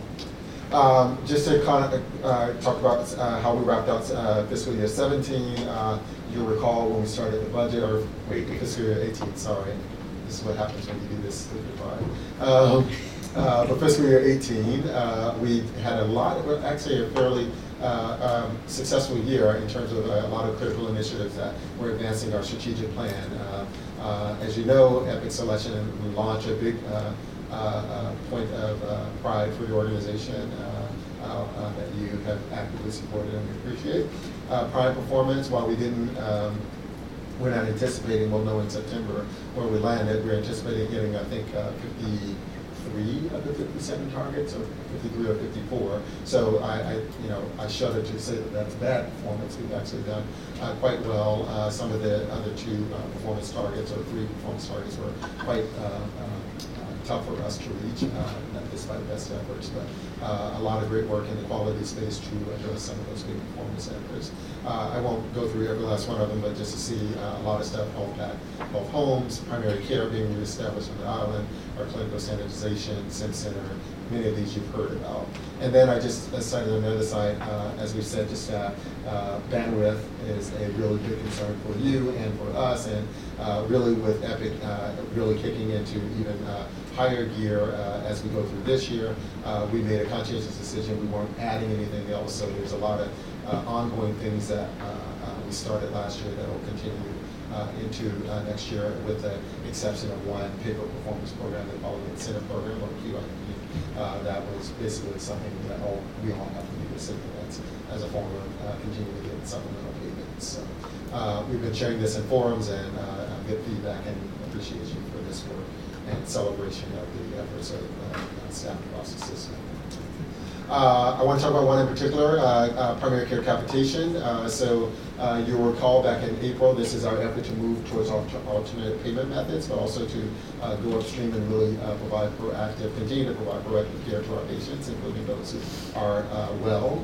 so in April of last year, Newark Brave staff and leadership at Newark went first, and that was for about 10,000 capitated lives from the Alliance that we are doing primary care or assigned lives from the Alliance that we're doing primary care PAC. Uh, and uh, next week, we'll be doing it for Eastmont, and I think it's about, is it 12,000 lives? 12,000 lives at uh, Eastmont. So uh, and Pallav and uh, the clinical leadership have been working closely with everyone to prepare for this uh, work uh, uh, and be ready to continue over the rest of the year. Uh, December, it'll be uh, Hayward, and then March of next year, will be Highland. And then uh, just to just to let you know some of the metrics. So we participate in the Alliance's Pay for Performance Program with all the other plan members, but specifically related to our primary care capitation efforts, uh, we have new targets and metrics. Um, uh, one is around PCP visits per member per year. Uh, we have some baseline numbers that look at how the Alliance looks overall, how we look for the population we serve, and then uh, what we're shooting for over the course of the year. This is just the targets and the uh, the dashboard that we set up for Newark, uh, which actually we worked out an arrangement where while we started in April, we had sort of a uh, grace period of April through uh, the end of June where we were ramping up our efforts and continuing staff preparedness and uh, uh, sort of protocol development. and a lot of work is happening to make sure that we can meet these targets where we're getting primary care visits up for the those 10,000 lives who are assigned to us. Uh, we're looking at the in-network use of specialty care services, which we're, we're pretty good in this space, but um, we have about a 10% improvement target there. Uh, initial health assessments, uh, um, uh, target to increase that by 10%. Uh, third next available appointment, uh, actually it's sort of a, upside downside. We're in a sweet spot, but we have the opportunity to perform if we keep that from falling and, and opportunity to uh, do better if we can get it up a little bit. Uh, in emergency room visits, we're well below the Alliance's standard for the rest of the community, and so the goal is for us to just stay uh, uh, below or at about where we are right now for those, those lives. So, uh, just give a sense of where we are, we'll be doing the same sort of uh, setup for Newark and all the other sites as we. Uh, moving right along to Epic updates. So as we do, we give you a sense of where we are in the project. So we're uh, at, the, at the tail end of phase one, at the adoption phase, which is a weird uh, um, sort of name, but what that means is actually that's the phase in which we actually build the project. So I'll be sharing with you a little bit more detail of what's been happening in uh, uh, the uh, phase one. we're actually finishing today the third direction series of direction setting meetings, and as you know, we've had hundreds of staff participating in those efforts, and I'll, I'll share them The adoption phase, which is the next one, goes through December of this year. So that's the build of the system. And then, uh, and I'll talk a little bit more about what's entailed in that. And then from there, we go to testing uh, for the first three months of calendar year 19, training move on by the latter quarter of uh, 2019. Uh, project status, I always give you Epic's assessment of where we are. This is their independent assessment and point out to two things, four out of five, means we're in good stead. We're, you know, it's not five, we want five, but we're four is good. And then the lower uh, red column there is always what I point you to, where they're saying there's nothing that is, is warranting uh, additional executive intervention uh, at this point. And so that's your sort of gold standard for saying to us, you're, you're on target and you're on, uh, you're, you're, you're uh, on focus or in focus in terms of what we expect you to be at this point. Uh, oh, that's just to show you I'm not duplicating the same report. This is for you. So, uh, project accomplishments. So the team is at about 95% recruitment. Uh, project training is on track. Uh, we these numbers have been increasing every month. Uh, We're excited about that, uh, both from the perspective of uh, the people who have gone uh, and and received their training, but even more so the people who have gotten certification and the amount of certifications. It's uh, really got that number to a high uh, uh, amount. People are getting the training, they're actually uh, passing the test, which suggests that we recruited well, and we're getting some high caliber people who are actually preparing to be able to move us into adoption, and into building the system and and making it successful. As I mentioned, we've had three direction, direction setting sessions, and they're um, sessions that occur over three days, and you can see how many sessions are actually occurring within that. Uh, Direction setting three was uh, for, from Wednesday, or Tuesday to Thursday this week, 400 individual attendees, and then across the different days, a total of uh, 809 individual participants in uh, about 91 sessions. Uh, So these are the deep dives that we have people across our system uh, designing the system of the future across, for, for how it will work for all of us. So uh, it's been a really exciting effort and very, very great uh, engagement and participation across the board uh, for, for, from our providers and our, our staff uh, throughout the system. Uh, Accomplishments, we're on track, favorable to budget, uh, data conversion work groups are identified, sessions are going to be scheduled there. Our operational work groups are on track to creating those groups, and particularly in pharmacy and a lot of the ancillary services, and also post-acute and emergency as well. Uh, I mentioned direction setting, uh, we're doing a separate one for uh, uh, reporting, we're gonna, that's happening at the beginning of August, and end-user training strategy will kick off uh, in August as well. So training, again, doesn't start until uh, uh, the earlier part of next year, but the strategy for how we're going to approach that, we're starting to work on uh, planning that uh, next month. Uh, Tapestry, uh, which is a module that's for managed care, uh, direction setting is scheduled uh, for next month as well. Um, In um, uh, the next uh, session, so adoption, you can just get a sense of kind of uh, when, when the sort of different uh, sessions will be occurring, when Epic will be on site. Uh, We do, I, I think I've said this before, but it, to the extent that any of you are interested and available, and you want to uh, sit in on any of this, or just kind of get a uh, window into uh, the sort of depth and engagement of the, the work both for the Epic team, as well as the uh, uh, subject matter experts and staff across the system, you're more than welcome, just reach out and let me know. I'll coordinate with uh, Katya and the team, and be happy to uh, uh, uh, uh, bring you into it. Um, Again, Epic on site uh, uh, to help us with the sessions, uh, working with our staff to make sure that we, the build is consistent with the learnings that we're getting from our direction setting sessions as well as other uh, surveys and uh, other material we provided to them uh, thus far. This is the budget, to show you the, so- apologies for the visibility here. We'll provide the slides, but the upshot is that we are running behind budget, meaning below budget thus far, so we're, we're uh, uh, performing uh, in the green zone, so nothing, nothing concerning at this juncture. Uh, Talk talk briefly, you know, on the agenda. the Not county- named yet? Sorry? You're not named Epic yet? Uh, Terry's not here, I can't s- tell you. Do you, You're gonna do know you, do you have it? You You'll have know it? in September. All right. But at least you have. There to is be- coalescing around a uh, name that I'm particularly excited about, so. Really? I hope called that you Delvecchio's are. baby No, it's not. Well, no, It's no, not. I may regret that. But I did, did I tell you that one of the uh, submitted submissions was Zoe's EHR, which I did not like. Uh, uh, So that didn't win, and that didn't even make the finalist, so- so. But Kelly's EHR. No, no, That was, that was a winner, yeah, yeah. Not at all, that's not, it's neither. Uh, But I hope you love it, uh, uh, and that's all I'll say about that. Uh, County agreement, uh, uh, happy to say, draft document, uh, it says nearly complete, actually, I should have updated, said completed. The key terms we referenced and we talked about in the Finance Committee, um, we talked about here as well, so they didn't change from the last time we discussed it, and as we mentioned, it's in your package for July for your consideration. Um, um, Oh, I thought I had a little more about that, but, uh, but that's essentially it. And next steps will be that it will come, uh, a- a- assuming it passes out of this group, uh, that it will go to the Board of Supervisors for uh, uh, consideration. And once it's implemented, then we have the steps, as mentioned there, to to do some follow-up to create that pipeline or pathway by which we will convey both routine and emergency facility needs for EHS, or I'm sorry, county facilities. And then a couple of other things that we have to do, like needs and. Uh, But that's it. And so with that, I'm happy to entertain any questions about that or anything else. Board, any questions? All right. Thank There you. go. Thank you. Um, We are on to our consent agenda. Motion to approve. Second. All right. All in favor? Aye. Okay. Uh, We're on to uh, healthcare for the homeless.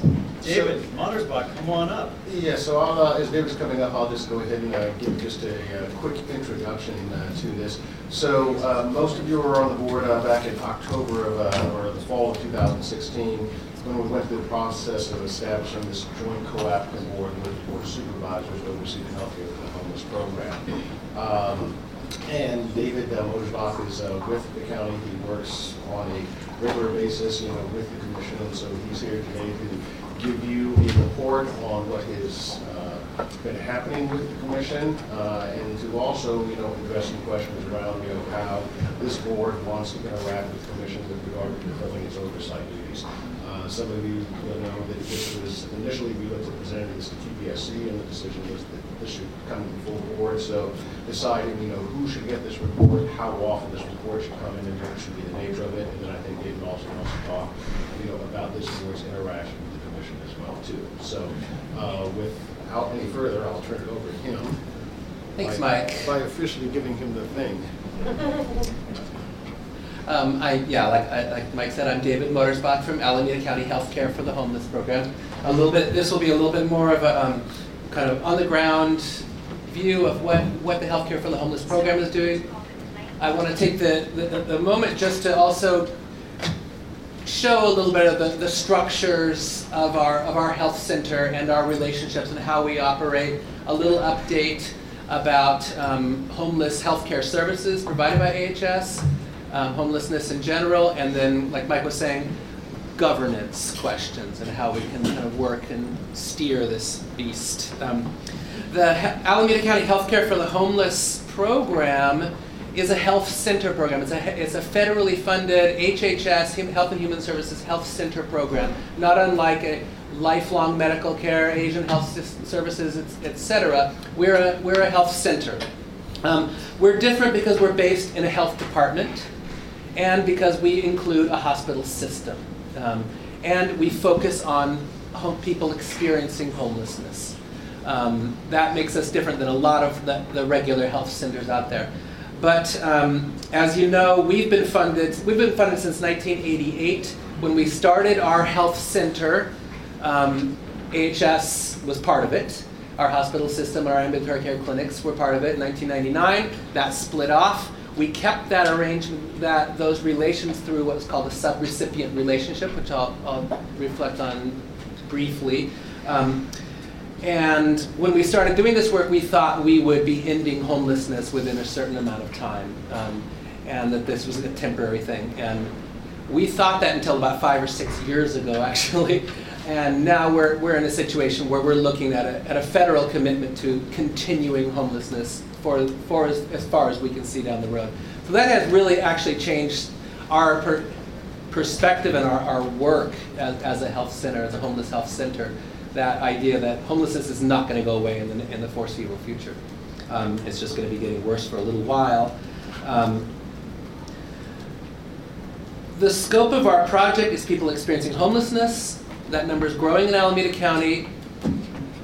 We are seeing, and estimating some 22 to 25,000 people, Alameda County residents, will experience homelessness um, in this year, in this last year.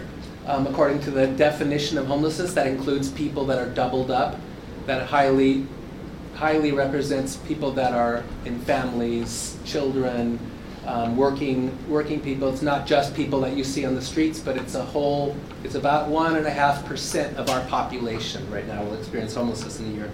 Um, our scope of services of our health center is locations, about 15 different clinic and portable care locations throughout the county. So our, our scope is the entire county. We have a scope of services that are provided, and that's a goal of getting primary care health homes for all, all folks, providing behavioral health care services, dental, substance use enabling services, and specialty care services to people that are experiencing homelessness. Can I just get a clarification? How does, how do- does this, is this part of Alameda County Care Connect? Or is this, is this Alameda County Care Connect? There's, This is, our health center is housed in the Alameda County County Healthcare Services Agency. right. We are not Alameda County Care Connect. That's a, a larger, kind of separate project initiative. Which does similar things. It also provides health care for homeless, housing services. So it's a And it has completely different separate. So, so, Okay. yeah, Care Connect is a part of the uh, eleven fifteen waiver, so it's the Right. uh, whole person care initiative. It's Alameda County's name for their whole person care program. And the whole person care program does take care of uh, services for a um, uh, uh, high utilizing uh, uh, portion of our Medi-Cal population. And so there are different bundles within there. There's a housing one and a services one. Yeah, yeah, yeah. So, so there are some overlaps in the population, obviously, so, but it's two different programs. This is about the clinics, basically. and, Right. uh, And this is a, a larger group of people from, from the couch surfers to wherever, where AC3 is going to be more focusing on high, high utilizing, literally homeless folks. That's, a- that could be. a- Unsheltered. Yeah, unsheltered. Thanks. Um, the way that our health center provides its, its homeless healthcare services throughout the county is three ways. One, we have directly provided services that our county healthcare for the homeless program provides. So um, an, an interesting example of that is our street health program, where we send psychiatrists, clinicians, outreach workers into the streets, into the into the encampments, and provide direct services on there. Um, the second way that we provide our health center services is through subcontracts with community providers, other FQHCs, other, other community-based, um, other community-based organizations, um, such as Lifelong, our Trust Clinic in downtown Oakland, 14th and Franklin, um, contracts with Tri-City Health Center, Abode, Roots, La, La Clinica, dental contracts, so we provide a lot of our care through contracts, and then the third way is through our subrecipient relationship with Alameda Health System, to, who provided actually the majority of our patient, our health center patient care um, last year. Combined, that means that we touched about 7,500 patients last year. We, we range somewhere between 7,500 and 9,000 patients touched every, every year. Last year we had a record number of visits, 41,000 visits overall. Um, um, oh yeah, I'm just along. um, so Alameda Health System is our key subrecipient, and what is a subrecipient? It's we we get a federal grant that gives us a lot of federal um, perks and incentives for being a health center. We pass on some of our federal funds to AHS, and we we maintain a subrecipient relationship, a, a legal contract relationship with AHS, in which AHS must meet all HRSA health center requirements. Second, it screens patients as experiencing homelessness in, in the different sites throughout there. People, as, as a patient comes into AHS and they're screened by eligibility as a person experiencing homelessness, that range again from doubled up to literally homeless, all inclusive. Um, folks are treated, we have sites on our scope of services, so the outpatient clinics, Highland Wellness, Same Day Clinic, Eastmont, Newark, Hayward, and our mobile services are all sites on our scope of services where homeless, where people experiencing homelessness provided with um, primary care and specialty care, in all the different services that, that I mentioned before.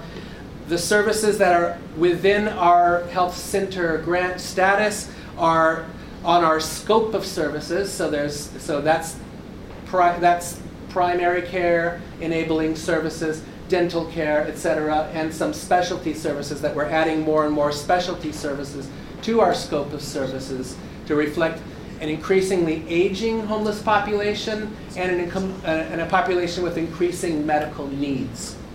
Um, Can you sh- touch on what some of those increasing medical needs are, the trend? Yeah, with with a, with a patient pop, a, population of people experiencing homelessness that are increasingly aging. That doesn't mean that homeless people are getting older, but it means that people are entering homelessness at an older age. Um, that's that's kind of one of the first things. And so as we're seeing our average age of homeless patients, when I started doing this work in 1989, it was about 30 years old. Our average age is over 50 years old. Now that's the median year. So you, people below that, so it's a it's a much older population with a set of morbidity and, and impairments that are equal to those of people that are 20 or 30 years older than them that are housed. So people are, are needing, especially, and then people that are experiencing homelessness at a younger age are often co- have comorbidity of hypertension, diabetes, and a lot of other stuff, which, which all of these things combined makes them need specialty services, um, endocrinology, GI, stuff like that, um, that, that we're trying to bring into that larger set of services that are available to people experiencing homelessness. Um, we have to also demonstrate our county-based healthcare for the homeless program has to demonstrate oversight and monitoring of AHS to make sure that it's meeting all of the HRSA requirements. Um, when we get all those things together and we have a compliant health center that includes the, the subrecipient AHS, that, that means that AHS at its, at its sites on our scope of services is able to bill at FQHC rates for its primary care services at, at, at those, those five different sites. Um, that's really important. Um, and we recognize that that's, that's, a, that's a really important thing that we're all kind of working in together, not just providing the homeless healthcare services, but supporting the entire safety net system. Um, so we provide our oversight through contract monitoring. We work really closely with the um, Homeless Coordination Office, Heather McDonald Fine, passing our grant through there and watching the reporting and making sure that that's all working. They're reporting to us FTEs, costs, revenue that's associated with the homeless health center population that's a subpopulation of your ambulatory care system. Um, there's, and the AHS Ambulatory Quality Council is overseeing also the quality of services provided to the general population and focusing where, where and when they can on the homeless um, health center population as well within there. Um, moving along, this is a quick review of just last year, last calendar year, AHS reported to us that they that you all served 4,500 people experiencing homelessness at your set seven, six, one, two, three, four, five, six, seven sites on your HRSA scope of services. Eastmont Highland, same day, Hayward, Newark, Mobile Health, and the Highland Specialty Clinics. Um, that was, and that's about 21,000 visits. Um, those are health center patients receiving health center visits and services at, at AHS. Um, and a total of 64 combined FTEs of AHS staff supporting that care, 340 different clinicians touching homeless patients throughout the system uh, at a cost of about $10 million to AHS, out of, of which there was seven, $7 million in revenue reported for those, for those visits and $3 million in uncompensated, or I don't have the, the right financial terms for that. Um, there are there's homeless services and care that happens outside of our health center um, within AHS. So, for example, John George Emergency Department. Um, right now, the dental clinic is an example of a clinic that's not on our scope of services and that we want to move into our scope of services. Um, Fairmont, et cetera. There's places, um, Alameda, San Leandro hospitals, the hospital inpatient is not on our scope of services. It, it's the outpatient clinics that are, that are our scope of services. But they're not, right? Because they're not FQHCs. Who? The other hospital. Right, the hospitals, inpatient here. No, outpatient. Out, um, well, Highland Wellness and Same Day Clinic are FQHC. They are on our scope of service. But services. not Alameda. But not Alameda. Alameda. Nothing that happens at Alameda and San, and San Leandro are on Or our just scope. specialty. Mhm. And I have a question. By any chance, are you also expecting for Sutter and Kaiser to engage with you to support them?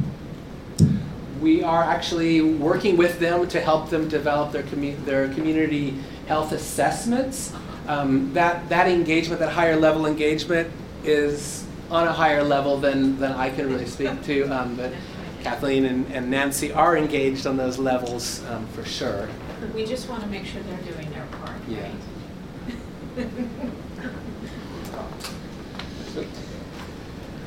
David, I'm curious, um, I'm sorry, back on your Mm-hmm. utilization. Um, I know that, so it, it looks like Eastmont's the, the place, right? As far as our, what we're providing, the total visits is definitely, that's the lion's share. Mhm. Um, I know that in Oakland, the, the, the majority of homeless are actually more concentrated in the west, or larger encampments, or unsheltered. Right. Who's meeting that need? Is that all going through your trust clinic, or is there a West Oakland provider, or, you know, Sutter? Uh, I'm curious.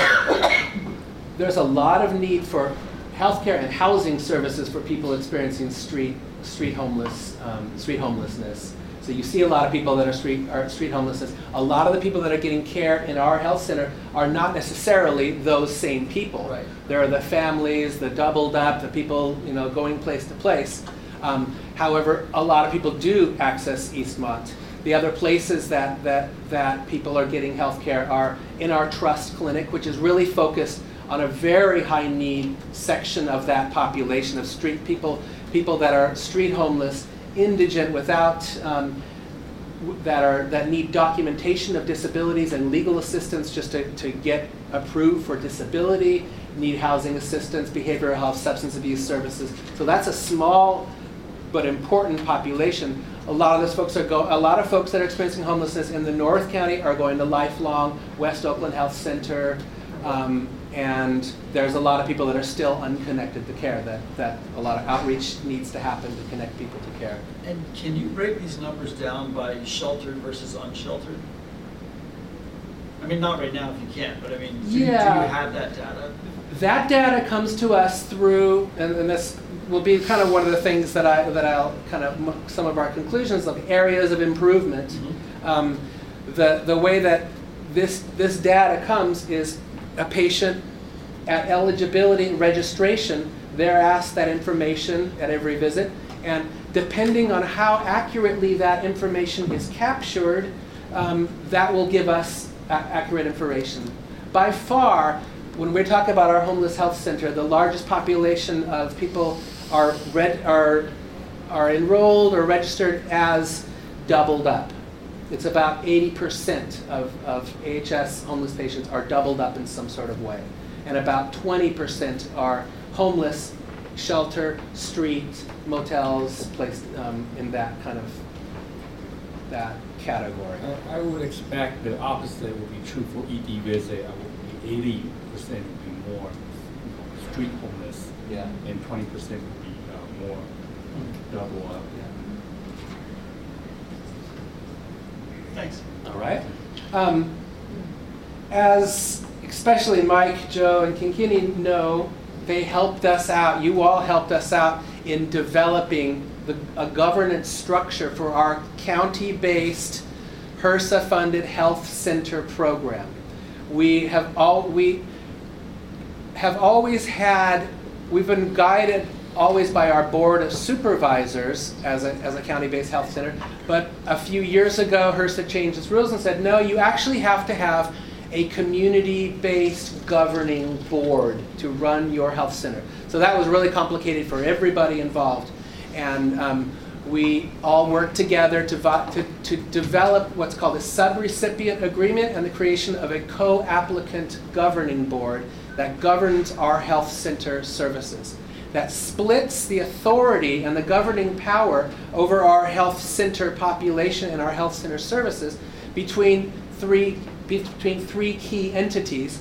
The Board of Trustees, in other words, over all of the services that happen to the 4,500 to 5,000 people that are treated at AHS sites, between the Board of Supervisors, everybody else, and the Health Healthcare for the Homeless Commission. And each, each of those entities, through that subrecipient agreement, have authority over different areas of our health center. So the Board of Trustees retains financial and personnel authority over its health center activities. The Board of Supervisors retains its financial and personnel authority over our program.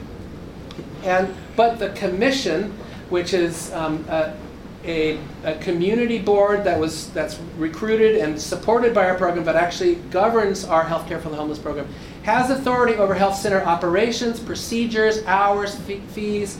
They hire and fire our director, stuff like that. So in a way, the health, or not in a way, but absolutely, the health Healthcare for the Homeless Commission would have authority and oversight over the policies and procedures that homeless uh, that guide the, the treatment of homeless patients. And when and if they decide to extend that authority, which they're in no, no way a, trying to do right now, mm-hmm. they can come to the Board of Trustees and say, we want to see changes in the way that homeless services are provided at, at AHS, at clinics on our scope of services, in services on our scope of services. Um, that's a long ways down the road because our board, our Healthcare for the Homeless Commission, is a new commission that's still feeling out and learning this extremely complicated set of, of relationships and oversight um, for our Healthcare for the Homeless program. So, so and they've been doing that for about a year and a half. Sorry, David. Mm -hmm. So this, this commission is really satisfying the HRSA requirements yes. have local-based board. So do you have, you have consumers on this board, is it? We have, um, the way that we have, our arrangement is that we have a, a, another consumer advisory board, a very active and involved consumer advisory board that has one seat on our um, Healthcare for the Homeless Commission a permanent seat there. So we have a consumer plus others if, if needed. But right now, one consumer on our, on our community board. The requirement is Excuse me? The 338 requirement Yeah, and that, that's a re, that's a, re, a required thing. Actually, it's right, not. So you received yeah. a waiver in order. That that that waiver as a, a, normal health center has to have at least half of their board be consumers of their health care services. Um, because we are a healthcare for the homeless program, we have a waiver of that requirement. So we have one consumer on our board of nine members, nine plus members. Right. So that's what our governance structure looks like. Um, and these are the names of our healthcare for the homeless commissioners. There's nine commissioners right now. Um, we are interested, they are interested in connecting with the, the, Board of Trustees. That's, that's a goal of our Healthcare for the Homeless Commission, and that's something that we're still kind of working towards developing that capacity. Um, on, and then I was, I made this, this little presentation because I was going to be talking to the QI quality folks, but um, I do, did want to end with a couple, um, couple questions, some of the, the, the key questions. The first one is just, an always important work is the is proper screening of people experiencing homelessness where they are. That's tough work to do. Heather is really involved in that. Uh, that's ground level work at all of our different sites to be able to do accurate, good screening for folks and then be able to get that information into your into your systems and have that information guide their patient care throughout their throughout their involvement in their healthcare stuff. So it's not just on the eligibility for reporting to us, but it's nursing and support staff know that this person might need extra help. That clinical, the clinician in the exam room knows that this person needs extra services that might be related to being homeless, and that their follow-up, social work, substance abuse, behavioral health care services, and housing services can be met as well. Um, that's all tricky stuff that we want to keep pushing along um, and see improvement on that level. Um, some clinics are providing more homeless care than others. Like you said, for example, Eastmont's doing a lot. There's other clinics, for example, Hayward Wellness, that we want to see more engagement, more community access, more people in the Hayward area that are experiencing homelessness getting into, into Hayward Wellness specifically. And we're looking at ways to try to make that happen. We're going to need help in the clinics and we want to build teams that can refer and get people to, to the clinics so they can get they can use a clinic like Hayward Wellness as their base of operations rather than having to go all the way to Tiburcio or up to Highland or wherever. Um, that's that's a place that we really want to see work. Um, we're we're working hard to, to make sure that quality measures there's focus on homeless patients quality, and that's that's been we've been getting some success with that in the um, in the quality group here, um, and patient experience. We're trying to find ways that people that are experiencing homelessness, we can hear from them how, what is their experience like in the system right now. That's a hard thing to get from your patient experience questionnaires, which are long and don't really aren't really definable by people's homeless status. That's stuff, stuff that our our consumer board is, is very actively working on it and of great interest to our consumer board. And then, yeah, and then finally, how do we bring the Healthcare for the Homeless Commission and the Board of Trustees together to collaborate on that kind of joint oversight of our, of our homeless health center? Um, our program really, we have, we're working, like I said, extra hard to do this emergency direct provision of street health services. That's been a big change for our program in recent years, a, a return back to the streets, um, back to the encampments and tents. Where we, that's where we started. That's where we're back at again. And this, at the same time, we have a vision of a, a coordinated system of care that we're part on the larger level, working with the county and all these different things, the AC3 and all these different systems, to try to get a, a co coherent, coordinated system of care for people experiencing homelessness that brings together the criminal justice system, the mental health system, primary care, housing providers, the payers, develop stuff like a, a, a, comprehensive and full respite care system for people being discharged from homelessness. There's a lot that's going on that our program is involved with, that our county is involved with, and that you all are involved with that, that we're going to keep pushing at. Um, finally, we get audited by the feds every three years for our health center to make sure that we're doing our job right, that AHS is doing its job in, in, in co compliance with federal requirements. That audit is going to be happening in three weeks um, on August, between August 14th and 16th, and we have a good group of um, AHS staff that is going to be participating and mobilizing and getting their stuff together so we can show a compliant um, and strong health center. Um, so that's, uh, that's an update. Yes. Uh, thank you, David. Uh, trustees, I just want to end uh, David's last comment. Uh, um, the, so I came just after the uh, site visit last, the last site visit in 2015, but I'm told, and, and, Heather informed me that uh, person as expected, there are some board representation, and I imagine now that we have the the joint uh, board that they be put representation there, but they'd like also the board of trustees. So, so I reached out to uh, to the three of you to see if we have and what for the schedule if there's going to be opening a closing session. If it does not, please uh, let me know and I can work with uh, the chair to see if there's someone else that would like to available. Um, so. Did you say you did reach out or you will reach out? I, I know I, I sent I sent a message. Uh, uh, perhaps. Uh, I actually only sent it to the, I think the two of you or the three of you. Did you not, did you not get it? Okay.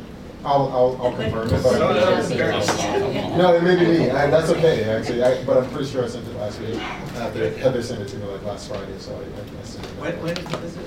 It's uh, the 14th through 16th, I think, yeah. Congress or something. Tuesday, or August 14th, 14th? Yeah. That, that's, that'll be the entrance, the entrance conference. So we need someone for the entrance and we need someone for the exit on the on the 16th, on Thursday morning. So sorry. That's okay. Okay, so we may need someone, actually, I thought if, um, if you were around. then- I'll be on vacation. Ah, okay, well, we'll work this out. We'll Yeah. find someone. Yeah.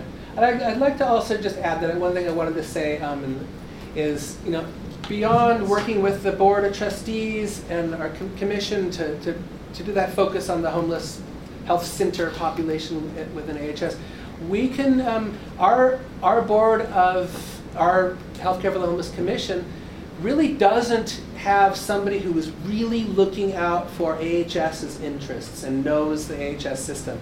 Um, we have we have a member of our of our board was was was supported and nominated by, um, by AHS, but we're still looking for a board member of our, of our Healthcare for the Homeless Commission who can really speak to and take on um, AHS-centric um, focus. So you do have an opening. So we, we have openings. They just changed their board from nine to nine plus. So, um, so when, when and when necessary, when the right person comes along, we can add, get that extra, extra strength in the, um, in the commission. And if I can make a plug, I was there last year when you had the, and but also for the debrief session that happened later on. It was just such an incredibly rich learning experience to be there. So if any of our other trustees want to do this, and we were just talking it at QPSC about equity metrics that we need to do in quality, so we'd be very happy to, you know, somebody from here be there to uh, represent AHS, our trustees. But it, it can't actually be us on, on your board, right? No, no, at the Oh, you're just saying HRSA some of it. Oh, visit, it's just- HRSA it's- visit, yeah, not on the board, I'm sorry, I, I don't. No, yeah, on our board, you can't be an employee of AHS. Right. Um, or, or employee of, of the That's county. so big. Yeah, that makes it a little complicated. David, they had a couple of findings other than the joint, this joint applicant board, uh, at the last visit, and how are we doing with the other? The other one is that, you know, in two, three years ago when we had our last um, site visit, we didn't have a governing board and we didn't have a quality, a, a, a strong HRSA compliant quality um, system for our health center. And now we have one. Um, so we have a quality committee that, in, within our HCH program, that really brings together all of our contractors and our direct services providers. Um, and includes AHS um, in that. But we, we look, our quality committee is looking pretty much at everything but AHS. And we look to the AHS um, quality, sorry, I always forget the name of your quality board, Ambulatory Quality Council to really push quality within AHS. Thank you. I think that, you know, that I've been doing work with homeless people for a long time, and I think that the challenge with healthcare is access. Um, and um, quite frankly, the more uh, disabled and um, isolated a homeless person is, uh, the less likely they'll be welcomed in a, a health setting.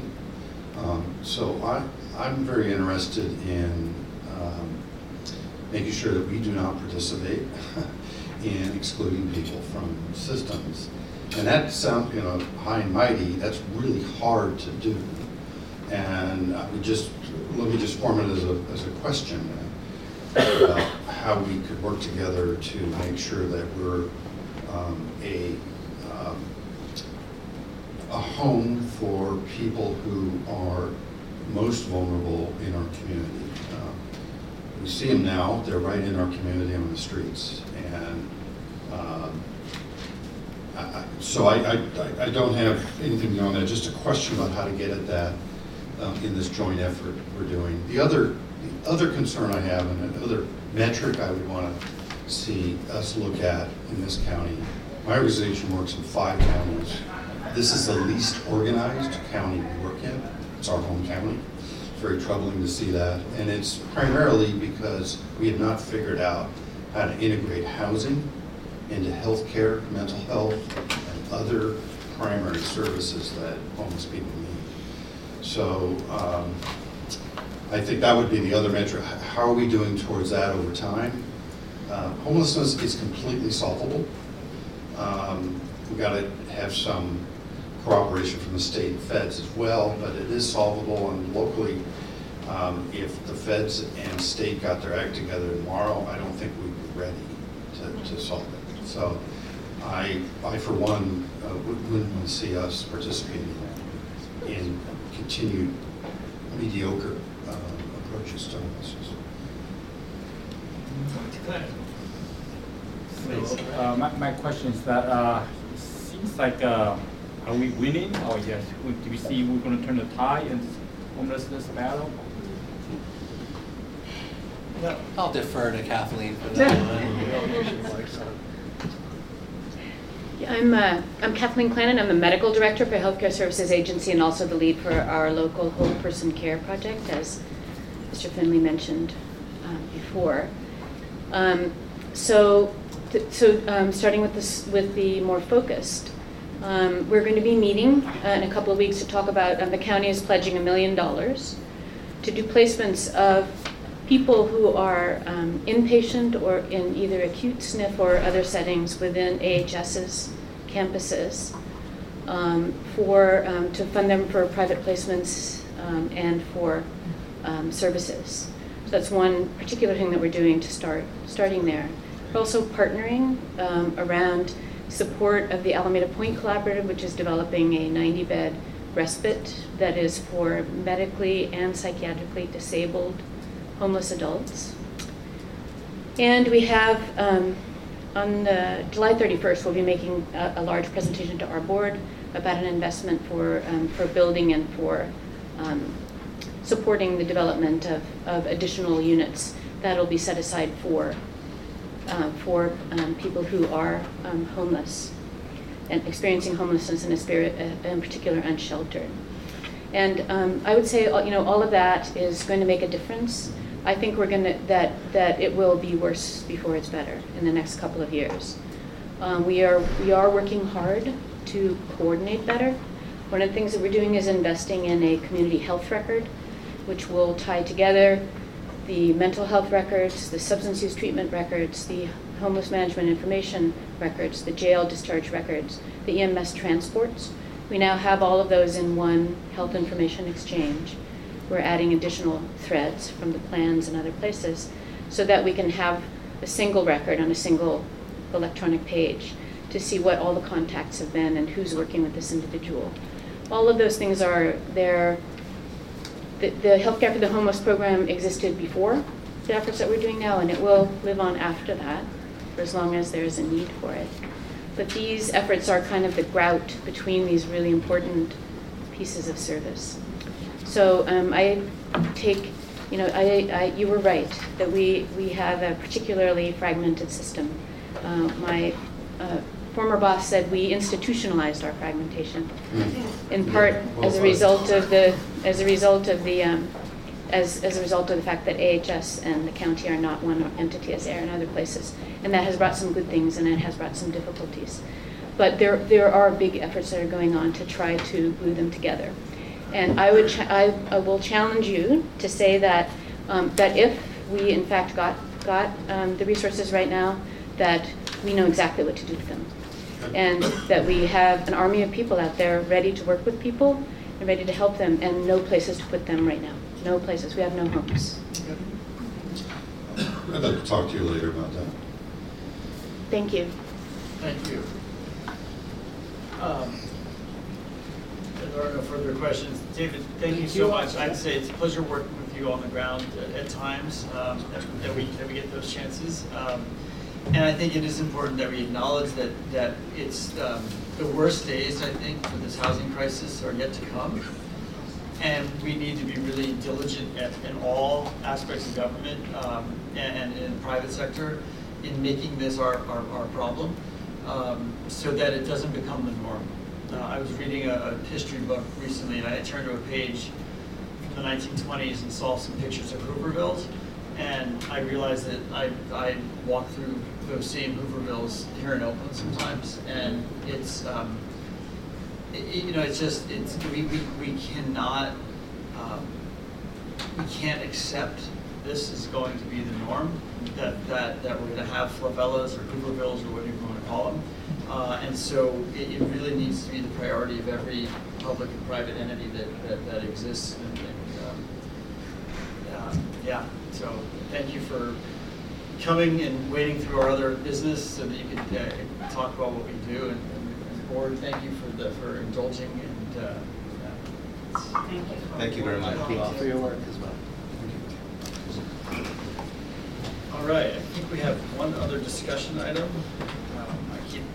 need to set this thing and not log off. So, um, are we on? E2. E2, yes. Uh, May I? Um, I, I want to remind the board and um, and the administrators and the, and the community that I am an employee of Oak Care and this discussion relates to Oak Care. So I'll ask general counsel, uh, is this a situation where I need to recuse myself or?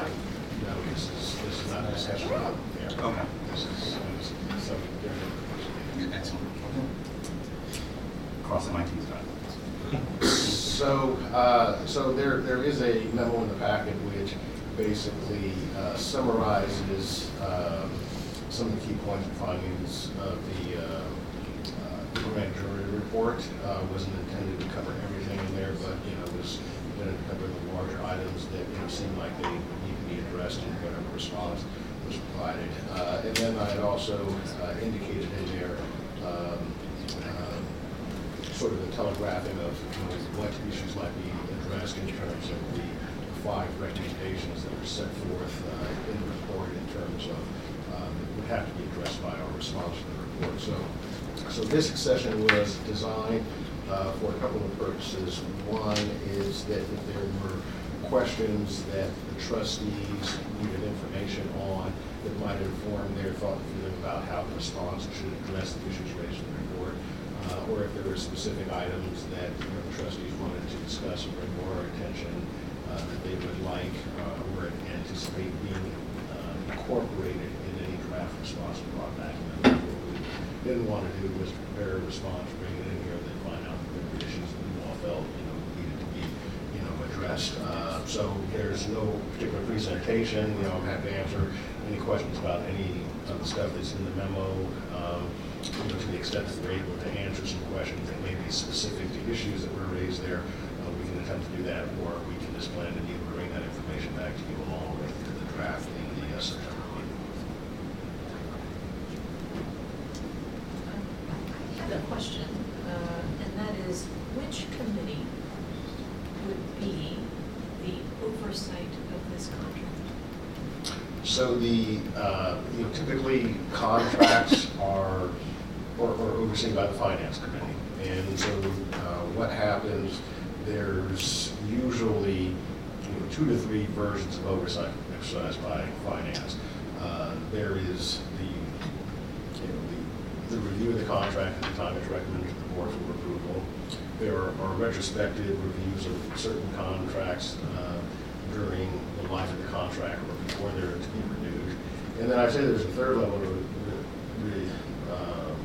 oversight review, which actually occurred in the case of this contract, where in the process of developing the follow-on contract, there were reports and discussions around the issues being addressed in the course of developing a new agreement for this contract. So I have a concern. Um, While I understand why this would be reviewed and, and um, managed by the finance committee, uh, this feels like it really impacts uh, QPSC. And I think there's two ways in which this contract needed to have been reviewed. Certainly, is it financially appropriate and all of the checks and balances that normally happen for a contract? But this one in particular feels like it needs comments and review from QPSC because it impacts the quality of care if it isn't being managed correctly. And just wonder if we have any other instance, I don't know, maybe you know, where a contract like of this proportion isn't given that kind of um, scrutiny because it's so vital. So, uh, I- So, I- well, go ahead. Uh, Let me say something, and then, and then Mike, please, please feel free to uh, chime in. Uh, So, so just to be clear, any services uh, provided, whether they are contracted or uh, represented through a collective bargaining agreement or not, uh, for provider services are, are the providence I, I would uh, agree, of QPSC. I don't, I don't know that uh, in QPSC, uh, the, the quality of the care that's provided is, uh, is reviewed from a contractual basis, it's viewed from the perspective of the, the core services or the quality targets or other ones that are related to it. I don't know that it would, it would be um,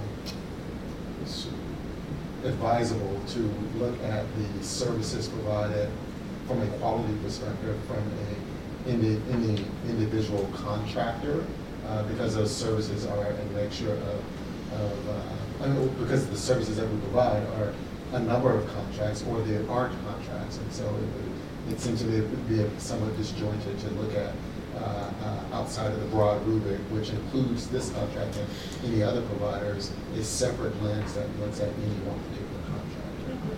But is there any other contract like this? There's a uh, labor agreement for UAPD for all of their uh, providers. I, I I know, but of physicians. No, UAPD is physicians. well, All right. so- TDH. There's traditions. TDH, yeah, Traditional yeah. behavioral health We have, uh, we have. Volume, they are We have smaller. AIM, we have a couple of provider groups. So, so all I'm, all I'm saying is, you know, it is such a huge contract that plays such a central role to our success in achieving our mission. Sure. I would expect that Ocare would come to us occasionally at least and say, here's how we're doing, here's what our, you know, um, uh, metrics are from the standpoint of the contract. So one, one, I, I, I I don't know, again, from the, from the perspective of the contract itself, that is the type of thing that would be included in a retrospective review that would be done from a sort of, not just a financial perspective, but the performance of the contract itself. Uh, uh, So it's not a clinical discussion, but it is a discussion saying here are targets that were established and whether or not those targets were met. The other aspects of the clinical elements of it, though, I would uh, submit are a component of what is being reviewed under I hear it, yeah, of course, they're, they're impacting our numbers, of course. But there, there just seems to be a missing step there around getting a little bit more texture on how they're fulfilling their contract, which is what our responsibilities are, and it seems like the report suggests that we aren't really providing that kind of oversight. Saying too much, and now they want to our position. I was just gonna say that I think that those, um, the, the reports that we, that we get in QPSC from OB, from medicine, um, those are actually reflective of the OCare Yeah. contract, so, um, I I think that we, we are getting those reports, um, and it's, you know, informed by department, and in the same way that you're getting reports from the, uh, from Palava and Latorre about the UAPD contracts, because those are the reports for how those, how those wellness centers are doing. Or surgery, which Or would surgery, actually be that- UCSF. which would be UCSF. Yeah. Um, And the other thing I'd say too, is just, oh, I'm sorry. Sorry, um, I just want to um, add a comment or maybe a question from the uh, medical staff perspective, at least from the discussions at Alameda Hospital regarding physician contracts, is that um, our understanding uh, for physician contracts is that uh, the medical staff role is just to review and make sure that the appropriate clinical needs for the local uh, or whatever that service is needed uh, is met by, by the contracts and, and not, has nothing to do with, and suggest some metrics that, you know, so, so that it's, uh, if there's a, a, uh, a provider contract that's upcoming or a change, that, that's where, you know, we get to review the, the quality side of that contract in terms of how patient care is being delivered and that the needs are kept the same or, you know, made even better. So, So, so let me play devil's advocate just a little bit. Let's say we have great quality metrics, but the cost of this contract is out of its scope, or it's beyond where it's supposed to be. Who, who gets to talk that? Would have, well, that would happen in the context of the finance committee review of the contract, what would say whether or not uh, there's an appropriate legal review to say if the contract's fiscal terms are within the standard, uh, the fair market valuation that occurs with those contracts. I, I remind everyone of the title of the QPSC, which is the Quality and Professional Services Committee, so I, I, I think this is a, is, is an area of dialogue that we, that- that we should be having. Um, my second comment, and again, being, being cognizant of my position as an employee of Oak Care is, my read of, of, of this, of, of this grand jury report is, it paints neither the system nor Ocare in, in, in optimal light. And, and my question to counsel is, has dialogue been had with Ocare on some issues for which, again, I'm an employee of Ocare, so I, there are some things for which I would raise, is that a valid statement? Question mark, and, and maybe per discussion with, with Ocare, I think that might shine some light And then, uh, you know, uh, your, your, your, your counsel, I don't know where that applies in the situation. Has a reach out been made to Oak Care? Well, you know, I, I think that there was some conversation between, you know, I Yeah, have not. answer is yes, I know that. Yeah, so, you know, as, as far as it goes, but, so, so first off, the, you know, a couple of, you know, additional things, you know, beyond, you know, what I, you know, put in the report, you know. Um, There, you know, I, I believe that there are some, some factual differences that we would have with what is, you know, contained in, uh, you know, with regard to some of the statements in the report and also some of the conclusions in the report. Um, I think that, you know, the things that, you know, would appear to be significant, which I think in some respects, you know, the grand jury made some effort to at least balance, is a number of the issues that they raised concern not the current agreement with Oak Care, but what had been the perception or the reality under the prior agreement with Oak Care. And there is a recognition in the report that those issues have been addressed. Some of the things that they sort of report to say have not been addressed, you know, one of those is, you know, the perception that there is some um, element of the agreement which is excessive in terms of, you know, the, what Oak Care is getting vis-à-vis the services that we're being provided.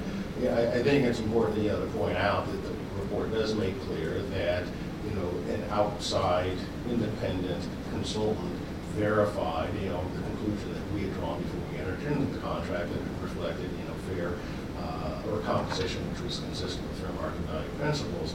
The primary issue that the report seems to raise is, you know, the fact that the services under this contract know, or the uh, value of this contract is five percent greater than the prior contract. Well, this is an entirely different contract, both in terms of the scope of services that we are receiving, you know, and comparing, you know, a contract, you know, executed in 2014 that is one five percent, you know, is re-executed or renewal executed, you know, executed um, in uh, 2017. I would submit that a five percent increase is, is rather modest, you know, all things being equal. So I think that, you know, what we will endeavor to do in the response is to, to clarify, you know, some of these particular points. You know, in terms, the other piece that, you know, then, other than the cost, then, you know, the question of oversight. You know, there is a very robust process that we have in place that addresses the ex, or the, uh, the day-to-day implementation of that contract.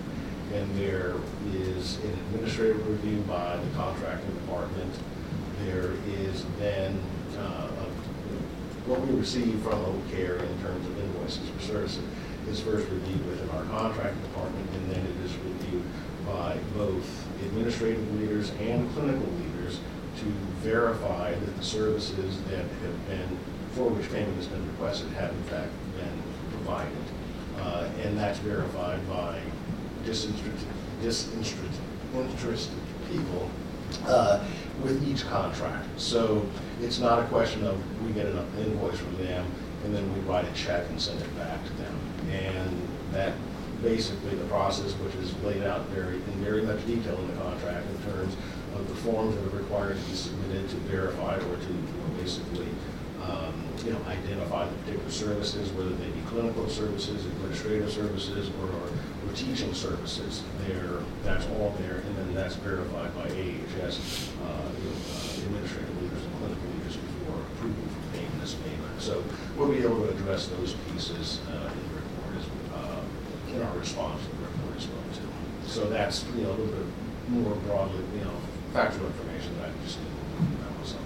Dr. Braden, I sense you have something to say, so I'm going I would. So I would like to say something as the chair of medicine here at Highland and also an Oak Care employee, which is that it seems to me that it behooves both AHS um, and Oak Care to really point out the factual inaccuracies in this report on a step-by-step basis. Oak Care has actually prepared a statement to outline some of the factual, factual inaccuracies, and it seems like the statement that is in the board packet isn't strong enough in terms of pointing out where there are some inconsistencies in the report. it And, again, it wasn't intended to be, okay? I, I just Yeah. want to make clear. I, this was just to basically sort of set it up for the board so that they would understand what things they may want to ask questions about. So that's But not a Mike, response. wouldn't you agree that it behooves the interests of this organization and OCare to actually set the record straight in terms of this contract?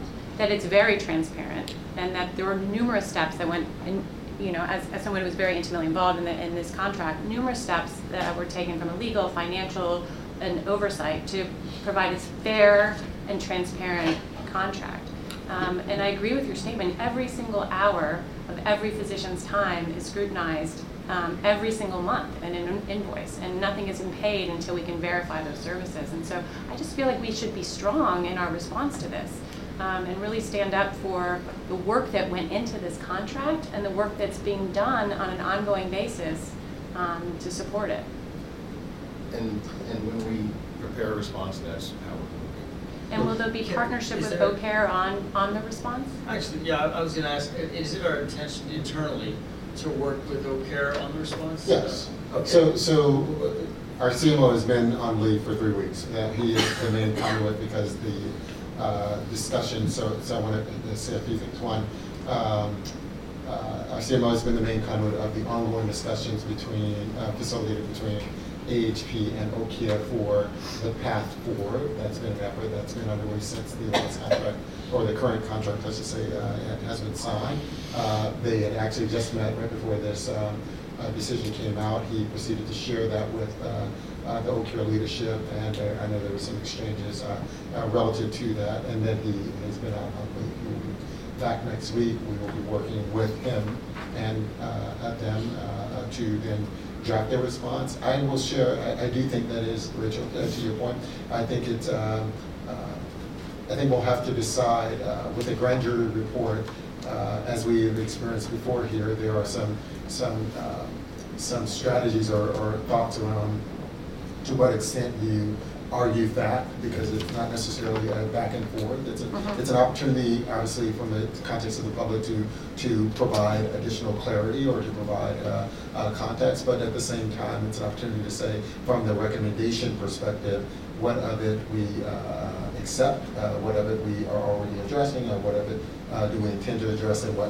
what are, what are those actions we will take. Uh, I think uh, it's important for the board to know that those discussions that uh, have been facilitated between AHP and OCare uh, for the last uh, just over a year now uh, have been designed from the perspective of trying to figure out what is the path forward that looks different than a contractual relationship. Uh, That one of the stated positions of AHS when we did the new contract uh, through HP was that we intended to try to come to a consensus on a path forward that did involve the renewal of the Oak Care contract uh, uh, beyond this current three-year contract. And the goal was to try to get there within uh, ideally the year and a half mark, which we are certainly approaching, and I've asked our Dr. Jamaluddin to uh, uh, increase the frequency of the discussions uh, as we get closer to that mark, to try to see if we can reach a consensus on a path forward, uh, so that then we can figure this out. So, so I think that there is a, a, a, some merit to uh, spending some amount of time or some amount of effort in addressing the record in uh, um, a, a balanced way. I don't know how much uh, value or how much uh, additional credence we want to give to it by doing sort of a point-by-point argument like that then doesn't, it's not like they're going to respond to us. The best that will end up doing is just making it more of a context for other individuals who would be inclined to, uh, to try to carry the matter forward, and I don't know that would be beneficial. No, I understand that. There has to be, there's probably somewhere in between where we should land. Um, and But so we do intend to work with OCare to. That would be wonderful. to, I think uh, OCare would wel- welcome that partnership. Sure. I think that's, so, speaking, I'm also an OCare employee, although I'm not on the board and I was not, not involved in any of the contract negotiations, thank the Lord. Um, However, I do think that, I mean, it's interesting, so it- I spoke with the district attorney about the, the grand jury process. Um, and it was, it was fascinating to learn sort of, you know, these nineteen individuals came up with this report, and they ostensibly, you know, interviewed people from both sides, and that sort of thing. What's also interesting is that no one, they focused on a single contract, the Oak Care contract, and no one from Oak Care was interviewed. Not one. Well, one. but, but understand that they. True, it's absolutely their prerogative, but it's Yeah. But, but their focus is on the agency. Correct. And their, their focus is on the agency and the, the operation of the agency and the decisions of the agency. So the fact that they didn't ask, you know, you know, speak to folks about, okay, they, I think from their perspective, now, you know, they would not necessarily think that they would need to speak to the other party to a contract if they're, you know, trying to evaluate, you know, if these folks. It's absolutely their prerogative, but we're, we're all in agreement that there are many factual errors in the grand jury report, which is just an interesting little, it's an interesting knowledge thing. And, and the grand jury has been disbanded. They're, they will, they can't revise their report. That It's not possible. The only thing we do is post response. But it's just sort of an interesting process point that like, they clearly got it wrong. And that's what the VA said, sometimes there, there's collateral damage. In this case, it looks like a collateral damage care. So I, I, I- as someone who's been around a while in this county, this is not an isolated uh, circumstance. And I believe strongly in, in grand jury, I believe strongly in public processes like the one we have.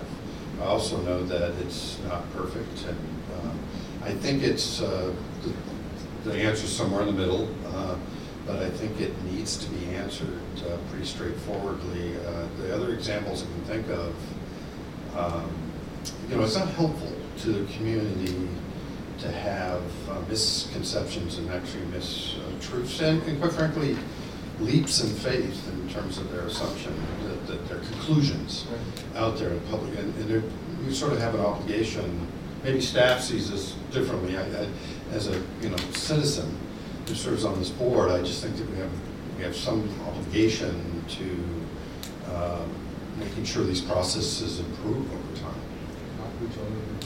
Wait, our processes or the grand jury's Uh, all, our- processes? certainly both, but uh, particularly the grand jury's uh, processes, because they comment on, you know, very complicated, uh, you know, sophisticated processes with um, sometimes uh, a very uh, hit and miss. I mean, the grand jury reforms, I believe, every year, so it's new people. They're, they're, you know, they're active, thoughtful uh, citizens, but uh, some of these issues, you know, I've been on this board for a little bit now, and I feel like it's going to take another three years to understand some of the things we talk about here. I wouldn't want to come to, I wouldn't want to be charged with coming to conclusions about something like the Oak Care uh, contract, for example, but that, the grand jury actually does that. So I think we do need to, we have sort of a moral obligation to participate in clarifying um, and, and owning, uh, the way I would say this is that we should own where we, we can do improvement and clarify where the uh, report went way off track. My, uh, my comment is that when you become too big of a target, you become a target. So I think what happened here is that Oak Care, you know, encompasses more than fifty percent of the contracted service here. So there, there maybe, you know, I'm just throwing out there, maybe there might be overpayment on one specialty and underpayment on the other specialties. And maybe if we can just break up, you know, each individual services, you know, medicine, OB, pediatric, and you'd be more, much more transparent to whoever's looking at it, saying that, uh, you know, uh, they did appropriately managed, and if not, they can point out, uh, the specific parts, not the whole draft, yeah, the whole, whole care contract. That's my comment. So, um, I really appreciate the dialogue. I don't know how much more we want to uh, get into it. Um, Yeah, I'm not always really happy with what the grand jury comes out with, and I, you know, I look at the picture of them on the front page, and I don't know how well they reflect the community. Um, yeah, It's interesting. Um, I had to make that comment. Um, So, um, I think it's great. Uh. They just There's some privilege. No, there's a lot of People that could take the time to serve. Oh, yeah, yeah. Um, Anyway, um, I think it's great that we're gonna work in staff in partnership with the care leadership on the response. I think being a little bit more forceful with the, the um, inaccuracies uh, is, is, is good, mostly to show our support for our, for our process and for our doctors, because if in fact there's inaccuracies, we need to call it out publicly. Um, Otherwise, anyway, as I'm saying is, I want to be diplomatic, but not too diplomatic, because I'm more concerned about our relationship with our providers than the relationship with this particular grand jury that will be reseated next year. Um, When, and- and especially since they, they did acknowledge a lot of progress that we had made, and I think we need to, we need to cultivate that part of the response even more, you know? Um, So those are my thoughts, and you're giving me a grumpy look. Oh, no, I'm sorry, it's just, uh, I'm sleep deprived. That's- Sorry. Sorry, I'll try to fix my face. Any any other thoughts on that? Uh, I'm just I'm sure it's. I got it, I got it. I'm Yeah. sure It's it's gonna very be- What will be the process then, Mike? Are you going to prepare a memorandum and show it to us? and- So, um, the, uh, the response is, um, we arrange to have, uh, until after the next board meeting to submit the response. Um, So, and I will, uh, you know, draft the response and it would be, um, on the agenda for the September board meeting. Okay. And we can then give you feedback on that, comments at that point. Yes, um, that's typically a short window of time. Yeah, that's different than he wants. No, no, no, I'm, no, I'm just, I, I- I'm, I'm just saying that there, because I'm, I was just trying to think in the, trying off the top of my head what the, the actual date of that meeting is. Uh, but if there's. September 24th, I think. If there, you know, if there's other things that need to be added to it or changed, you know, there'd be a window to do that, and then, but, um, you know, I, I think, you know, perhaps, you know, the, the thing, uh, that might, well, no, yeah, we can just go along with that. Uh, It's almost like we need like, you know, like a House and Senate conference committee to sort of merge the two documents, or at least have input from both sides. Well, I think I- thinking I'm that would thinking happen We have a document yet, so there, there isn't one that We, is. we do. They do. Yeah, I know what I'm saying, so, so I don't think we have to create one separately and then merge them. I'm saying we can, as we're, we, we can sit with you and, and, and and as we, uh, uh, create one, we can, we can have some dialogue around, you know, what what elements of that get incorporated or, or down to a joint. uh, so. Which like there are two drafts, there's a draft that was here, and then. This, no, this This is is not, framing. this This is is- not this a draft. context for This is- discussion. This is Oh, this okay. is a report to the board Okay. about the report and what Yeah. was needed to prepare a response. And I would, and I would Oh, thank. understood, and- I and- just understood, I just- And I suppose, Yeah. I mean, thank you for bringing this forward. I, I think that this was maybe a little premature, and I, I kind of pushed it at Mike, said, look, I think you need to kind of give us a sense of where you're going before we break in August. Um, So, um, he gave us some framing. I don't think there's any, there's nothing final about it. Okay, I'm sorry, my mistake, I, Yeah, I yeah, misread. and that was before we'd seen the Oak Care um, uh, response as well. Um, So, um, We look forward, as, as a member of the Oak Care Board, we look forward to the opportunity to partner with you, Mike, and Delvecchio on the response. Yeah. We'll, awesome. we'll, we'll do that with, uh, I think that this one was working, uh, um, uh, closely with, uh, uh, Bob, but we can work with, through Bob to whoever he wants to. With Bob, with me, we're all, we're all the Exactly. team, so it's all, it's good. And we look forward to the draft going back in September. Thank you. Thank you. All right. I think we're on to our, um, sorry, I just got to log back in. Um, Where are we? Uh, We are on, uh, consent, no, consent, where am I? Uh, No, uh, action, item. oh, staff reports, right, sorry. Uh, Well, these are written, Uh, were we gonna go over these? Uh, I- No, no, wait. Yeah, I, yeah, I mean. Only as questions. Yeah, should- should- Does anyone have any questions on the staff reports? Great, so let's move to our action items. Um, uh, Do you want to, and I'm just gonna, um, I mean, we went over this in finance, uh, I just, want- I'm gonna, I would rather not have a long conversation at the front end, but just entertain any questions about uh, um, the, the agreement with the county.